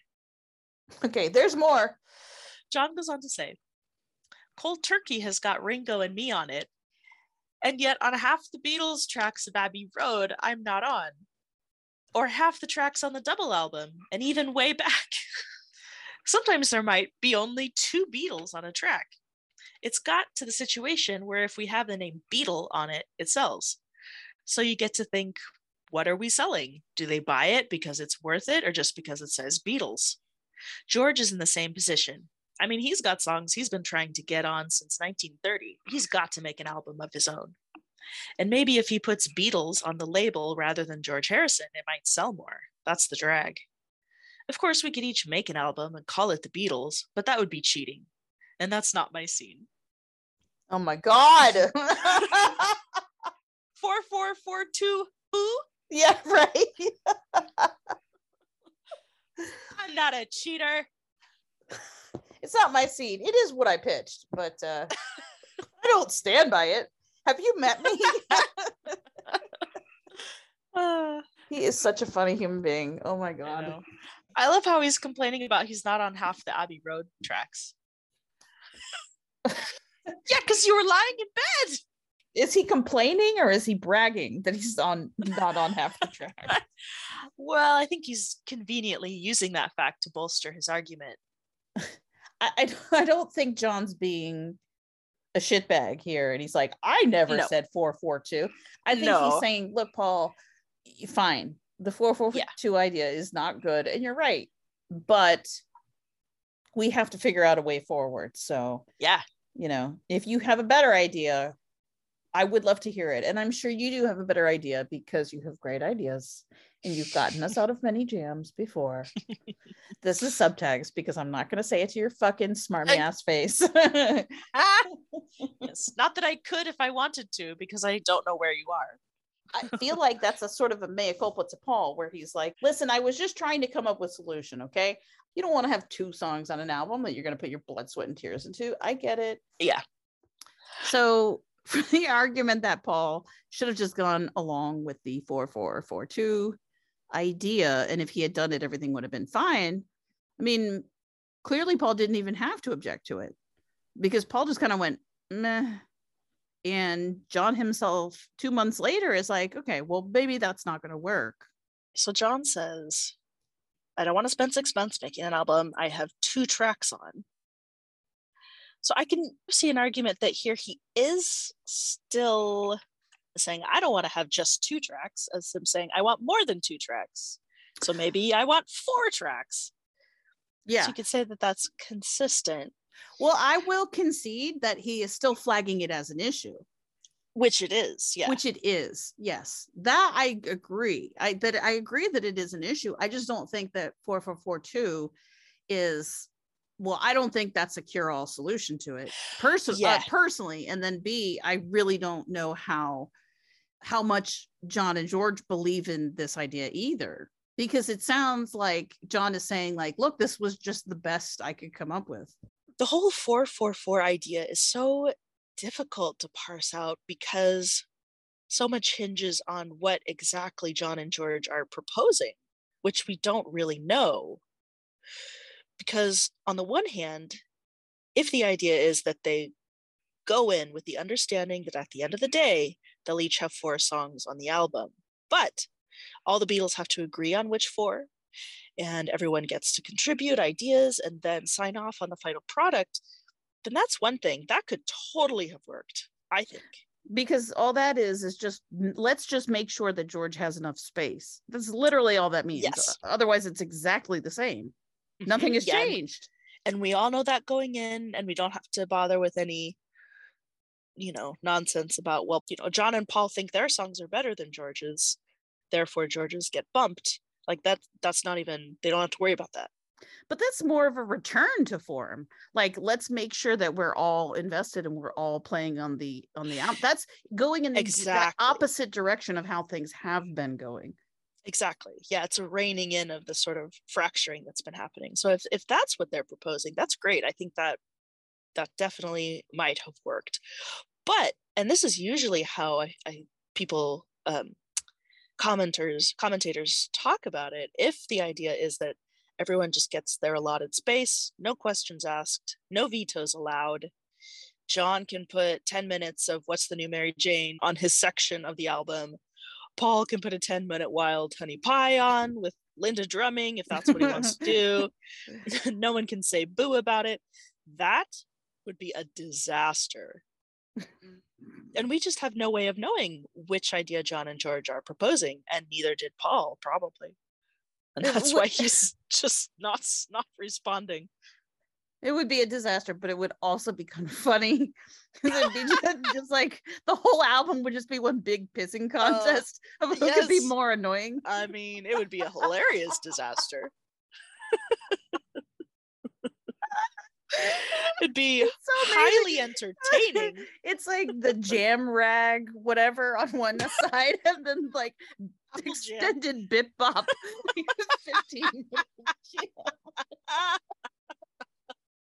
Mhm. and I think, and I think when John and George bring up Maxwell, that's kind of what they're saying. They're like, "Well, we're already there, Paul. None of us liked Maxwell, and it still got on the album. So, you know, if that's good for the goose, if you're the goose, then it's good for us ganders too. Yeah. That's that's their perspective, I think. Which is both anyway, is which is both fair right? and bitchy. Like exactly. is kind of a, a dick way to say it, but they But have they a are right. point. Yeah, they do. Yeah. My point always is that it's mood because we never even got here. Like it, this is not what they're arguing about. To me, this is just a sort of distracting side issue. I mean, it's a fun what if, Mhm. but again, like just take your favorite checks as people have done since time immemorial. Like just take all your favorite solo tracks from Mm-hmm. 1970 and make a compilation and that's the Beatles album you would have gotten. So who Yes. care what do you care? Yeah, that's true. Yeah, we already have that album. If they're not even agreeing to continue as a band, this is moot.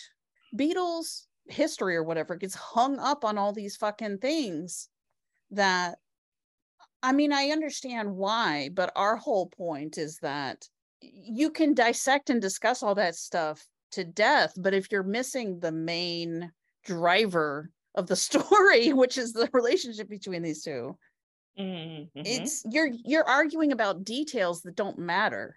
It's kind of a dead issue after the meeting. Yeah, and George never mentions it either. George says it was kind of a joke. That's how he referred to it in Oh, really? Yes. This is George's quote when he's still saying, by the way, that like it's selfish for the Beatles to not make another record and stuff like that. Mhm. So he's asked, how was it decided how many songs you would have on a Beatles album? Is it like whoever pushed and shoved the hardest? And George said, yeah, it's always, it was whoever would be the heaviest would get the most songs done. So consequently, I couldn't be bothered pushing like that much. and then uh, little further on, he says, you know, it was just difficult to get in there, and I wasn't going to push and shout but it was just over the last year or so we worked something out which is still a joke really. Three songs for me three songs for paul three songs for john and two for ringo. And then they laugh. The reporter goes why did ringo only get two? George says well because that's fair isn't it? That's what you call being fair So speaking of that, speaking speaking of George being, oh my lord, I can't decide. John saying I don't want to spend sixpence, blah blah blah blah blah, and I have two tracks on it. And then he talks about other albums where he only had two tracks on an album. That's not John's problem. that has that, that has never happened to John. That's George's predicament. So I, I can't decide if John is being more sympathetic to and trying to like voice George's point of view, you know, obliquely, or if he's just being clueless and appropriating appropriating George's experience and thoughtlessly. he's like i don't want to be the george of this situation yeah. the way things are going, that might happen. it's okay when it's happened to George, but no way am I doing that. yeah right well maybe that is what he's saying because he knows Maybe. he's not he's not creating as much like paul and george are both writing a shit ton of songs That's true. So if you take that portion of John's interview in and of itself, it's not inconsistent with 4442. But when he goes on later and talks about how it would be cheating to just slap the name Beatles on anything that any of them produce, whether or not there's input from the others, that that would be cheating. Right. That's where it definitely seems to indicate that 4442 was, if not a joke exactly, then maybe not something completely serious.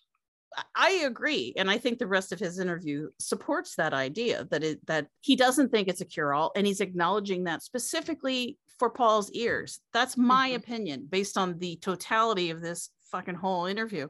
Mhm. However, if that that one extract about about not wanting two two songs on the album, Mhm. if that isolated quote was not open to interpretation, then we wouldn't have the narrative that we have, right? That's true. Right. So everybody is capable of cherry picking and using whatever they want to support their argument. Sure. I mean, we're not we're not breaking any news here. Yeah. That's what people do, especially if you have if you have a solid narrative that you're trying to support. Of course, you find things to support your narrative. Of course. And we're ju- and, and we're we're acknowledging here like there is a different way to interpret that. It's just We're making the case for our interpretation. right. I think this is more consistent with his general like sort of uh careful backpedaling. I think at this point though, John wants them all to do solo albums. Mm-hmm. Like we saw in Get Back when when George says, "I think I should do a solo album," and then John and Yoko are both like, "Yeah, you should do it." Like I think John believes, yeah, we should all do solo albums, and that will only make the Beatles better. And by the way, he's right. Yeah. They do have legitimate issues as a band that they have to Mhm. overcome if they're going to move Yeah. forward. Like that, it that's not a made up problem. That's a real problem. And if they were to continue, they'd have to address it and they'd have to figure out what would be the best way to, you know, move forward. But again, I think that the fact that he's bringing this up in detail and he's telegraphing to Paul, don't take the fighting to heart. I definitely think that he is saying we have to figure it out. And well, he's he's suggesting a solution again here. I will put my overflow into Plastic Ono. Right. So you so you don't have to be attached to the cold turkeys. Just the fact that he's trying to negotiate means he wants to negotiate, means he wants to continue this. Like, why would he even bother spelling all this out and talking it through Mhm. if he's not invested in making up and moving forward and continuing as the Beatles? To me, that just seems obvious. This song's about pain.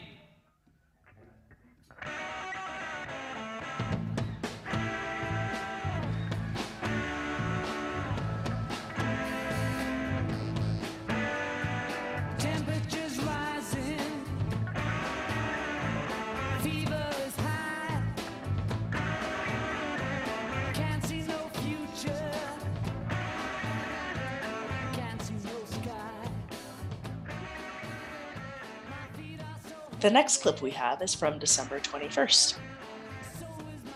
How do the other Beatles feel about your peace campaign? Well, I've never probed them about how they felt. I've left that to the press, you know. And like when I gave my MBE back, I hope the press put enough pressure on them to put, give theirs back. They didn't. Maybe next time, you know. And they they're individuals, so they react individually to what I'm doing. I don't. I can't sort of give you a a short sentence of how they react. But I I'm think sure Ringo is doing his bit in the films he makes. He's chosen films, specific films to make. His latest film, The Magic Christian, you'll be pleased to hear me talking about, is a it shows the money syndrome. You know, it's the it's the Magic Christian. A lot of people know it, and it's about a guy who buys people with money, anybody, and that's a way of selling something.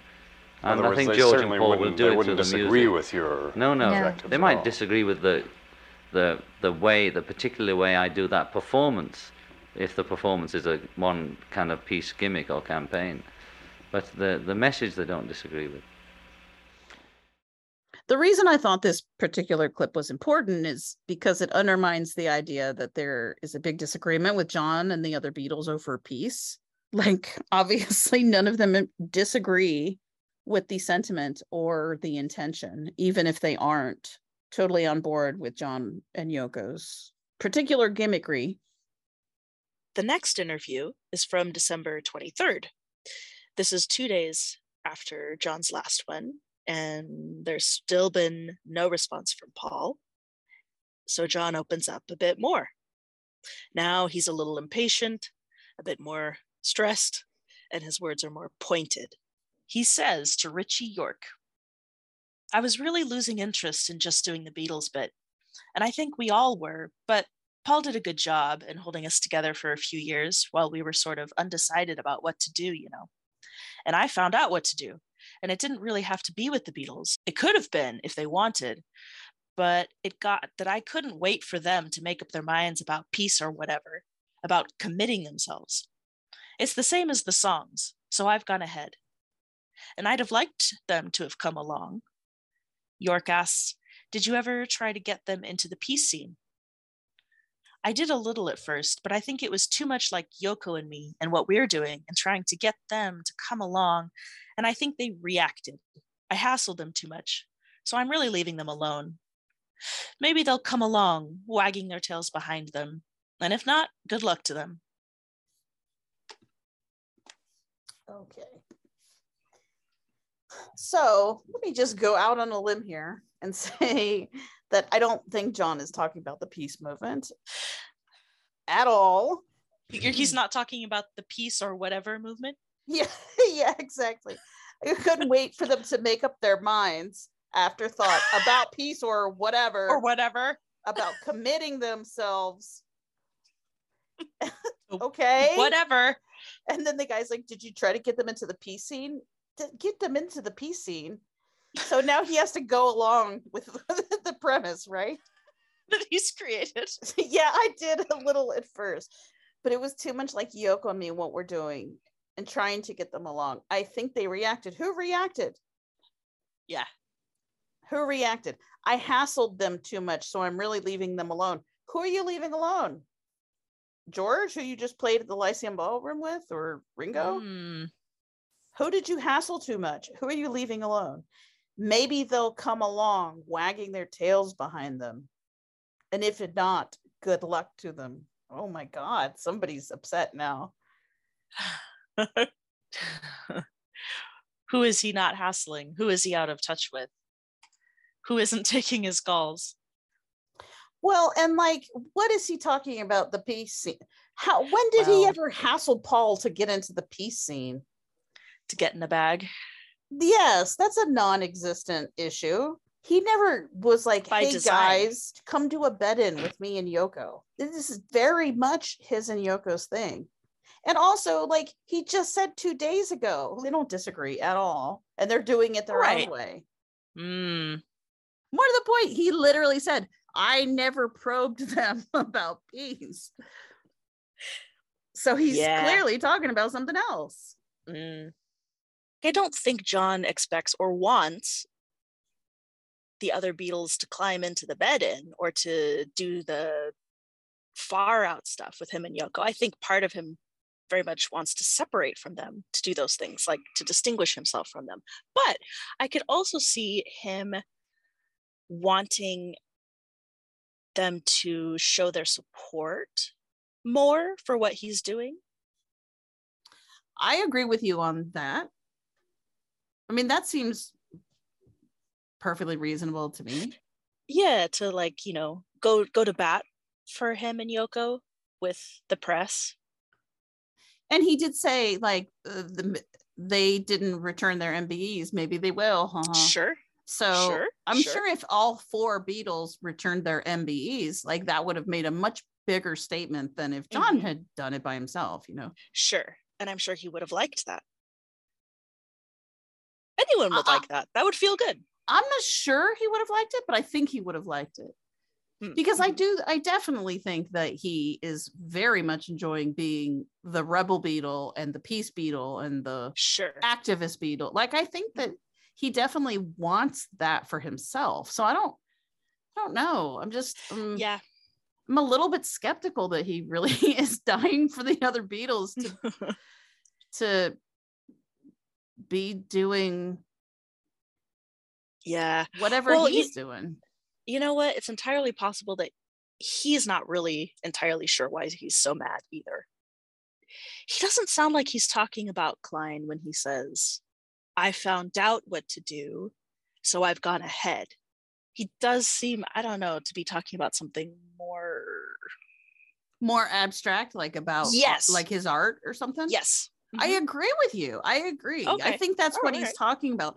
I'm just saying that like I don't think it's about peace. I don't like I don't think that that's what he's talking about. I don't think he's like why isn't Paul helping voter registration drives? Cuz John's not doing that.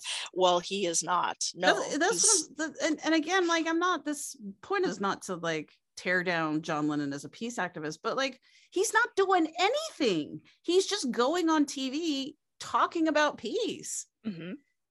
So why would he care that Paul isn't also on TV in a bag? Yeah. No, I, I but I can see him thinking, why aren't my Beatles talking to the news and saying how great I am and how proud they are of me for doing this? well, that I can agree. Yes. Yeah. It's not all about Klein. Here's maybe the big thing. It's not about him feeling constrained. It's not about him needing to be free to do not at all. Not at all. And that's kind of how it's usually framed. If anything, he's not getting support in some way that he wants. They're not letting him lead, maybe. Whatever he thinks that means. Okay. So let me take a traditionalist approach to this Okay. quote. Okay. Okay. So John is saying, um, if the Beatles had allowed me to take the band in the direction of acorns and black bags and bed-ins, that's where we'd be right now. However, they they weren't necessarily on board with that. So I went ahead and did it with Yoko instead. It's the same as the songs, so I've gone ahead. Okay, so I would have recorded Cold Turkey with the Beatles, but they were hemming and hawing about it, and I got I got impatient, so I just recorded it on my own. Maybe they'll come along, tails behind them, and it could have it could have been if they want it. Any which way you read that, any reading of that, John is still telegraphing we can still do this together. Yes, we can fix this. Okay. So, All right. So what about what about saying Paul did a good job? Paul did a good job in holding us together for a few years while we were sort of undecided what to do, you know. And I found out what to do, and it didn't really have to be with the Beatles. It could have been if they wanted. But uh, it got that I couldn't wait for them to make up their mind about peace or whatever, about committing themselves. It's the same as the songs. So I've gone ahead. Clearly a message to Paul. Mm-hmm. Like a positive one, like thanks, Paul. You you did good. I think so. Yeah. I can see it as being a bit of a jab, but maybe that's just me. Well, A I good- see it as like rubbing the alcohol before the jab. Okay. Because he's saying, yes, Paul did a good job holding us together. But you know what? Eventually, I got Not that that- tired of waiting around for you. So I moved on. Yeah. Now, what he's talking about, what he thinks Paul is dragging his feet on that John isn't, that's a different conversation. Like, what is, Yeah. what's he talking about? I'm assuming he means Allen Klein. Yeah. Getting with the program. Yeah, I definitely feel like he, he's kind of what he's broadcasting here is like this train is still at the station for now. It's scheduled to leave though. There's still time to hop on. But tick, tick, tick. Exactly. Yeah. You better Yeah. pull yourself together, darling. yeah. yeah. He's kind of like puffing out his chest. He's like, I won't be around forever, you know. but meanwhile, I'm kind of freaking out right now. Yeah. To interrupt the timeline for a moment, this does really remind me of that interview John gave in 1971. That very revealing statement about Paul choosing John over his dad. In 1971, when asked why Paul left the Beatles, John responded with a story from 1961. In a nutshell, the Beatles were deported separately from Hamburg in December 1960, meaning they returned to Liverpool separately. And when John got back, he didn't call any of the other Beatles for about a week to let them know that he had returned.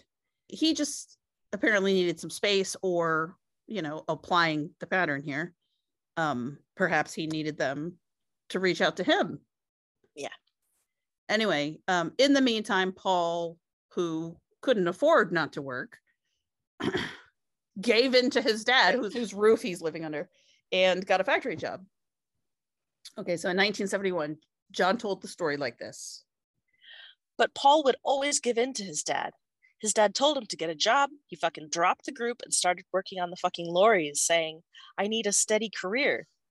We couldn't believe it. My Aunt Mimi reminded me of this the other night. He rang up and said he'd got this job and couldn't come to the group.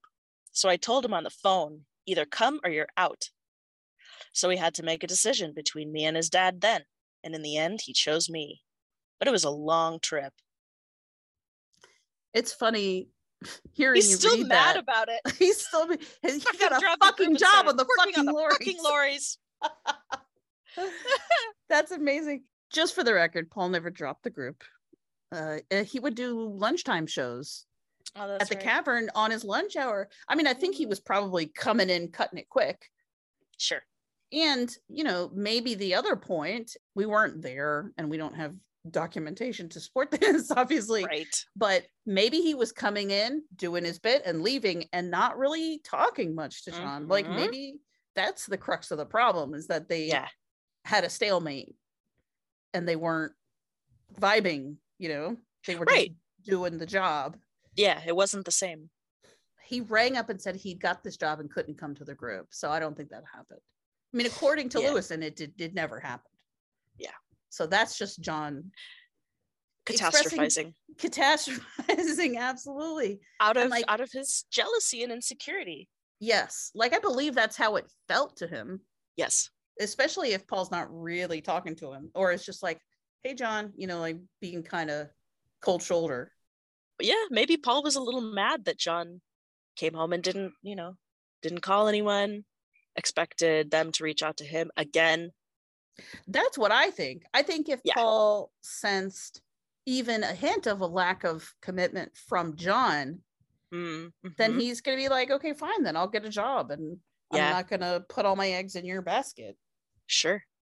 in that instance, I think the way that John chose to show that he cared and he was committed and he wanted Paul to commit was to issue a so called ultimatum. hmm Yeah. And depending on your outlook, like some people choose to frame that as like, oh, John was powerful in calling the shots. He gave Paul an ultimatum and, and Paul came back. But Paul came happily, you know, like Paul came skipping back. Paul didn't go, oh shit, oh fuck. I better get back here. You know, Paul Right. didn't run over sweating, like, I'm sorry, John, I'll- I'll never do it again. He Yeah. like trotted onto stage smugly because you know he had gotten John to to be like, come back, Yeah. quit your job. Like you're scaring me, you're freaking me out. You know, you got him to show some emotion. Yeah. No, it's not like John was trying to get him to do anything that Paul didn't want to do. Paul But wanted the- to be in the band. Of course, Paul didn't lose anything. Right. He hated that job, right? That is the biggest empty threat on the planet. Is like Paul spending a career at Massey and Coggins. This is Neil's recollection. John said to Paul on the phone, either fucking turn up today or you're not in the band anymore. And that lunchtime, when Paul bounced in, hi, and got up on stage with them, John said to him, Right, you've given your fucking job. So who sounds upset in that scenario? Mm. And who's who still sounds upset about it? In In 1971, 1971. Paul bounces up to the stage. Does he sound worried? No. But John being like, I need you to commit is a way of John committing too. So it's like they Mhm. have to both commit and they both want to feel like they have an equal level of commitment. Yeah. Which of course they do. Of course they do. But if one of them is feeling like the other isn't, Yeah. then that's when they're going to have these fucking stupid games going on. This is why it's important. I mean, John literally uses the word commitment here. I couldn't wait for them to, To make, make up their minds about committing Yeah. themselves. So I issued a fucking ultimatum. And by the way, I'm still waiting. Yeah. Wh- Which, at the bare minimum, shows that again, he has not shut the door on the Beatles. Yeah. And by the way, Beatles is a euphemism for Paul here because it's not the. Beatles. He's he's Yeah. communicating all the time with Ringo and George. hmm There's nothing going back and forth about them. That be again because he's playing with George the Lyceum Ballroom. They're doing records together. And George and Ringo have committed to Allen Klein. Yeah, that's true. John isn't waiting for a commitment from them. I was talking about this with a friend of mine once. This was a couple of years ago. I said, um, you can't threaten someone with I want a divorce. You can't just say it and expect nothing to happen. Right. And he said, Well, you can say it once. You can say it like to get someone to stop drinking. And I had never really thought about it that way. But yeah, mm-hmm. you can say it as an ultimatum to get somebody to change. And I think that's that's what's going on here. Yeah. In 1971, he specifically volunteered the 1961 ultimatum story when asked about the breakup as a means of explaining the breakup. Right. So John himself is the one who made the connection. He pointed us here for a reason. Yeah, I tried it again. It didn't work this time. what more could I have done than threaten Paul? What more could he ask of me than to demonstrate my love by Yeah. asking for a divorce? John is issuing an ultimatum rather than disengaging because he's not disengaging. So, what's the ultimatum? What does John want from Paul? I guess that's the million dollar question. Honestly, I'm not sure John even knows entirely, but I think that in that divorce meeting, he's trying to turn the tables and put Paul in a weaker position so that he can turn things in his favor. He's trying to put a little pressure on Paul. I think so. Yeah. Like when George quits in January 69, John and Paul go to him and say, okay, well, what'll it take to bring you back? And then George uh, gets to demand a few changes, right? Sure. It doesn't look like George came with demands. It looks like he, you know, he walked out 1st Mm-hmm. and then John and Paul approached him and he was like, oh, okay, I'm in a better position now. So he made To some- negotiate. Exactly. Exactly. Yeah. So it makes sense for John to be expecting Paul to approach him and say, Right. All right, what'll it take? Yeah. What'll it take, John? I'm listening. Yes, and I definitely think Klein is at the top of that list. Yeah. And I I think John's point of view is like, Paul, you've been making all the decisions for the past 2 or 3 years. Let me lead now. Mm-hmm. Let me call the shots for a while. but it, here's where I think John fucked up. He did not say, "Okay, Paul, here's where I stand. I want to keep the band going, you know, indefinitely. Like we could do it, whatever. But if we're going to continue, I'm going to need Allen Klein to be the manager, and that's my that's my offer right there. So it's up Uh-huh. to you. If you can't, you know, get with it, then then let's call it a day, because this is Mhm. now non-negotiable on my part. He didn't say that. He came in and he said the magic words, divorce, right? Yeah. And Paul very understandably took that to mean we're through. Yeah. When, yeah, John wasn't prefacing it with my first choice would be for the Beatles to continue under these conditions. Paul heard I want a divorce and he heard that that that that was John's first choice. Yeah. That John wanted to divorce and that terms were irrelevant. Yes. And I think it's perfectly sane for Paul to hear divorce and take that personally. Of course. Of course, especially if John then mentions his divorce from Cynthia, his real, actual, literal, legal divorce from Cynthia And to top it all off, laughs Yes, and is about how good it feels to say it. Yeah. Like he's very obviously doing that to hurt Paul's feelings. And he said mm-hmm. divorce. So Paul would be a fool to not take that personally. Of course, it's like anybody watching that would say that is personal. Obviously, all of this shit is personal. And if John's usual pattern is to proactively come and apologize after he says something dumb or to proactively backtrack after he says something wild that he didn't really mean. And then John doesn't do that. yeah. If he comes back in three days and takes it all back, then Mhm. That's one thing. We'll but with each with it. passing, yeah, with each passing day, that grows more unlikely. Right. Yes. Yeah. Whereas I think John might be expecting a reaction more like the one that George got.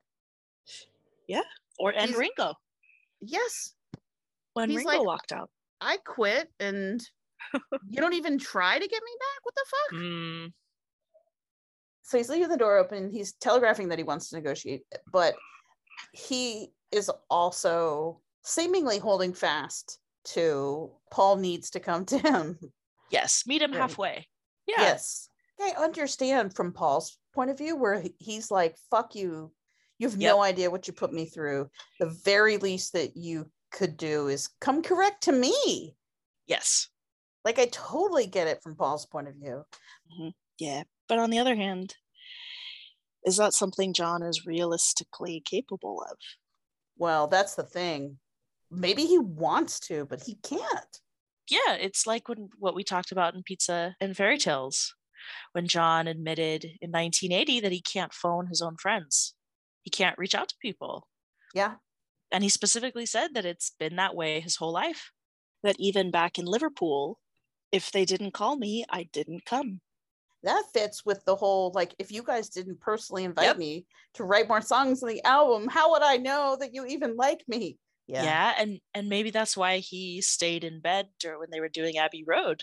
also completely tracks with Derek Taylor's egregiously overlooked mm-hmm. statement in July of 1970 to Sunday Magazine, where he wrote If Paul were to approach John and say, Let's do it together again, he probably would. With no more words, he probably would do it. So, uh, you know, again, reminder that Derek Taylor is publicly saying he believes that Paul could still, in summer of 1970, put an end to all of this by just approaching John and saying, let's start over. So, in all of these statements we've just shared, John is trying to walk it back, but he's trying to walk a very fine line with that, seems to me. I think so, yes. Yeah, he's not going to quite commit to the message. You know, he's not going to give any unqualified praise to Paul. And he's not going to beg. It's just slightly conciliatory. Well, because again, he doesn't think, oh my God, I've destroyed him. Yeah. I've broken his heart. He thinks he's fucking pouting. Yeah. Get over yourself, Paul. Yeah. Yeah. I'll meet you halfway, okay? We all said things we didn't mean. What else is new? We've gotten over it before. Exactly. And you're behind schedule on our established making up patterns. Yeah. Shake it off. Or or just, you know, I need to be in the same room with you before I'm going to give you my apology. Well, that that's a good point too. I'm not going to say goopy things over the air. Well, that's for damn sure. So like step 1 is you have to get in touch. Yes. You got to call me or something. As we do, John can't call people and needs to have people call him and reach out to him. Like we know that about him. He's either yeah. too proud or too insecure to to reach out most of the time, especially if it's a situation where he's going to have to eat a little crow. Yeah. So it shouldn't surprise us at all that John is walking his words back very, very carefully and slowly. And he's speaking to Paul over the airwaves, just as they do for the rest of their lives. Yeah, but the problem is John is insecure and proud, but Paul is also insecure and proud. And by December, he has just started to find his footing without John. And John really hurt him. And if you've been really hurt and then you finally start to come out of it a little bit and start to see that maybe you can start to imagine a future without this person who by the way hurt you really badly that's that can be a tough decision to make no matter how much you love that person and wish that things had worked out and how much you wish this had all just never happened the problem is it did happen And you don't know that anything's really going to change any of that. and you know it probably won't Allen Klein will still be there. They'll Mm-hmm. still have all the same fights and talking behind his back and all that shit. there's no doubt about that that john is sticking with klein Oh yeah. so what what else is there to say from paul's point of view Well, that's the thing. Is like, what situation is would he be returning to, exactly and is it worth it? Yeah. And John gives no indication that he realizes how big a problem it was for Klein to tell him to lie to Paul. So, And hasn't shown any remorse about that, or you know, Uh-uh. about Klein at all. Like he's Yeah. really, really in deep with Klein. yeah, yeah. and that would be hurtful too like from paul's point of view can you imagine like Mhm. you care more about this sleazeball manager than you care about me Yeah. and the saddest thing is that i imagine john was thinking paul has got to back down now there's no way he hates allen klein more than he loves the beatles he won't let us lose the band over this Yes. So it's now Christmas. John and Yoko head to Denmark. They're there visiting Kyoko. They're busy. And meanwhile, back in London on January 3rd, Paul goes into the studio with George and Ringo to record tracks for I Me Mine. It's interesting, though, that John and George are confirmed to be in contact at this time. Uh, not only did they play together at the Lyceum Ballroom on December 15th, but George records with John in February after John returns home. And we know that John speaks to George on the phone at least once while he's in Denmark. He mentions that he says it's about business. um, but I do wonder to what extent George and John are communicating about Paul. I mean, I'm not sure how much Paul is sharing with George in the first place, but obviously, if they're recording, right, they're talking, at least in a superficial way. Right.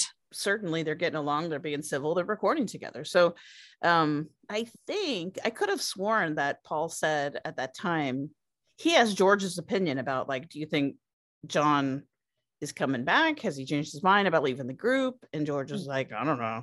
You know, it seems like that would be a natural conversation for them to have, though. Uh, yeah, totally. So the question would be Did George pass that on to John? And if not, is John asking, like, how was Paul? What did he look like? What did he say? You know? exactly yeah and there's there's no way for us to know we'll never know but it's interesting to think about what i'd really like to know is if the i me mine sessions were deliberately scheduled for when john was out of the country I have to imagine it was deliberate because Paul is deliberately avoiding John at this point. I mean, he's using it when he goes into the studio, he's using a fake name. Yeah. Which is also kind of wild because that means, you know, it's not like um Paul read the roster looking for John's name to make sure that he avoided John and didn't come in on those days. If he's using a fake name, that means he doesn't want John to find his name and show Exactly. up when Paul's Exactly. there. uh-huh it's it's a step beyond for sure That means like I don't want you to find me yeah. Anyway, the point is maybe John was asking after Paul to George. and paul was asking after john to george poor george now you want me to carry notes back and forth Absolutely, absolutely not. No. but now it has been over three months since John and Paul have talked. And I think John knows by now that he's fucked up. He knows he needs to do something. And so far, he's tried a lot of things. Yeah, he's actually tried quite a bit. Only a few days after the divorce meeting, he tried to explain himself via the interview with Barry Miles. Mm-hmm. In November, he stayed quiet and maybe backed off a bit.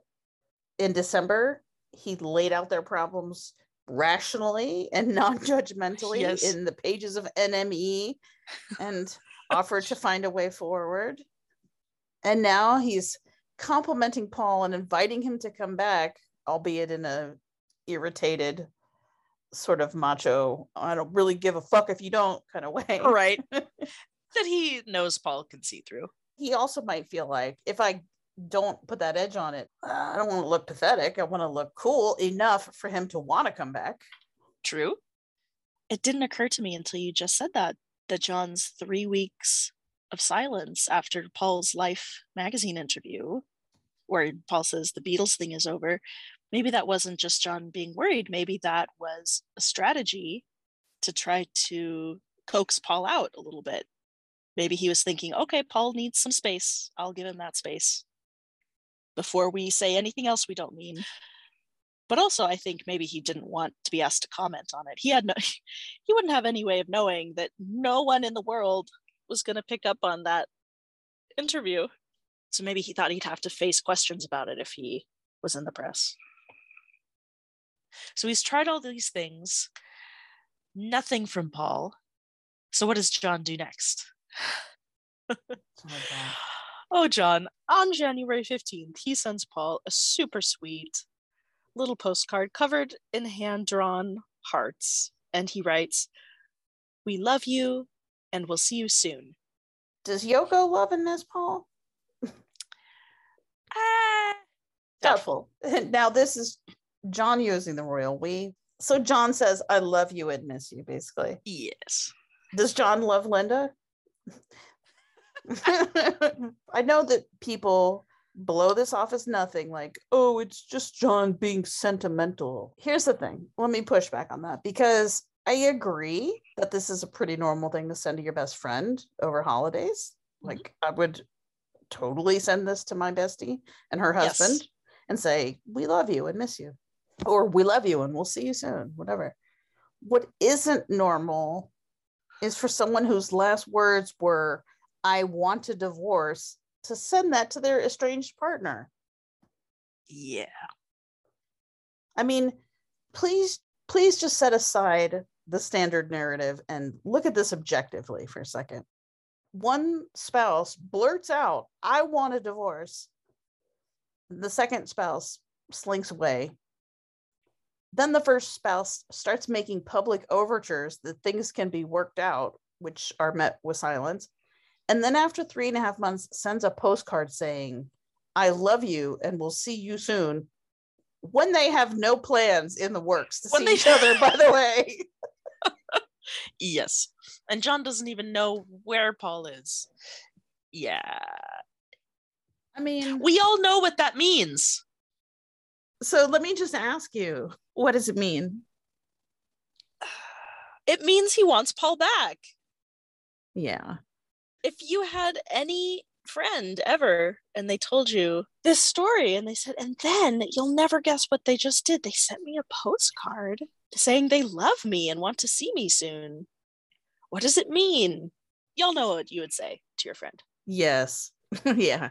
right? Yeah. He wants you back. Yeah. You going back to him? You gonna take that from him? Are you going to just go see what he has to offer her? Yeah.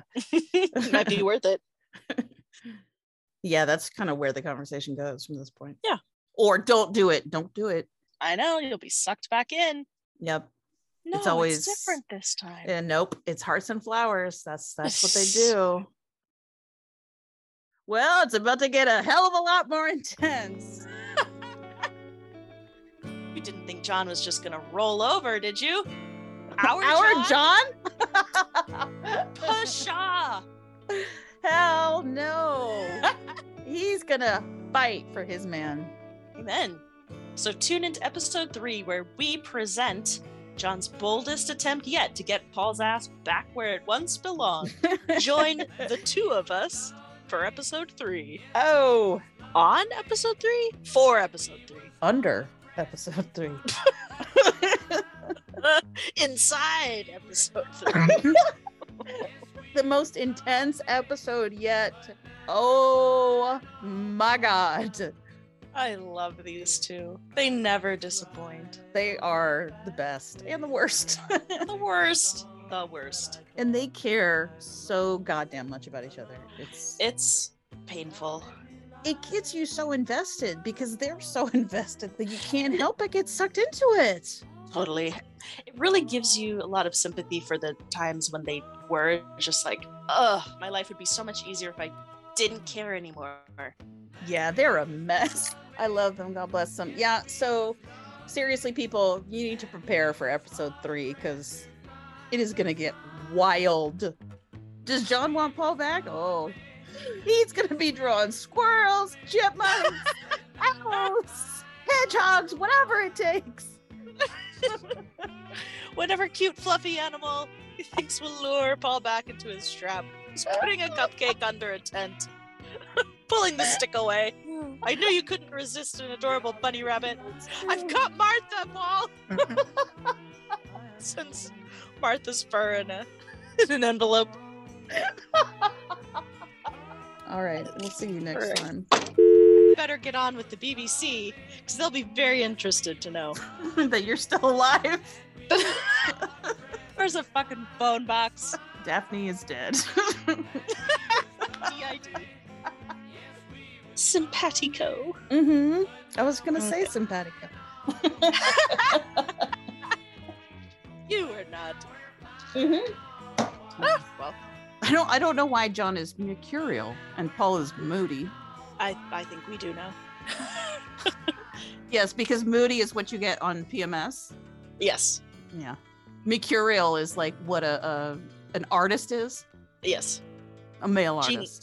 Mm-hmm. Geniuses are mercurial. Yeah. Have you ever heard a woman described as mercurial? I don't think I have. I don't think I have either. That's a crime in and of itself. It is. Yes. Women can be mercurial too. No, they can't.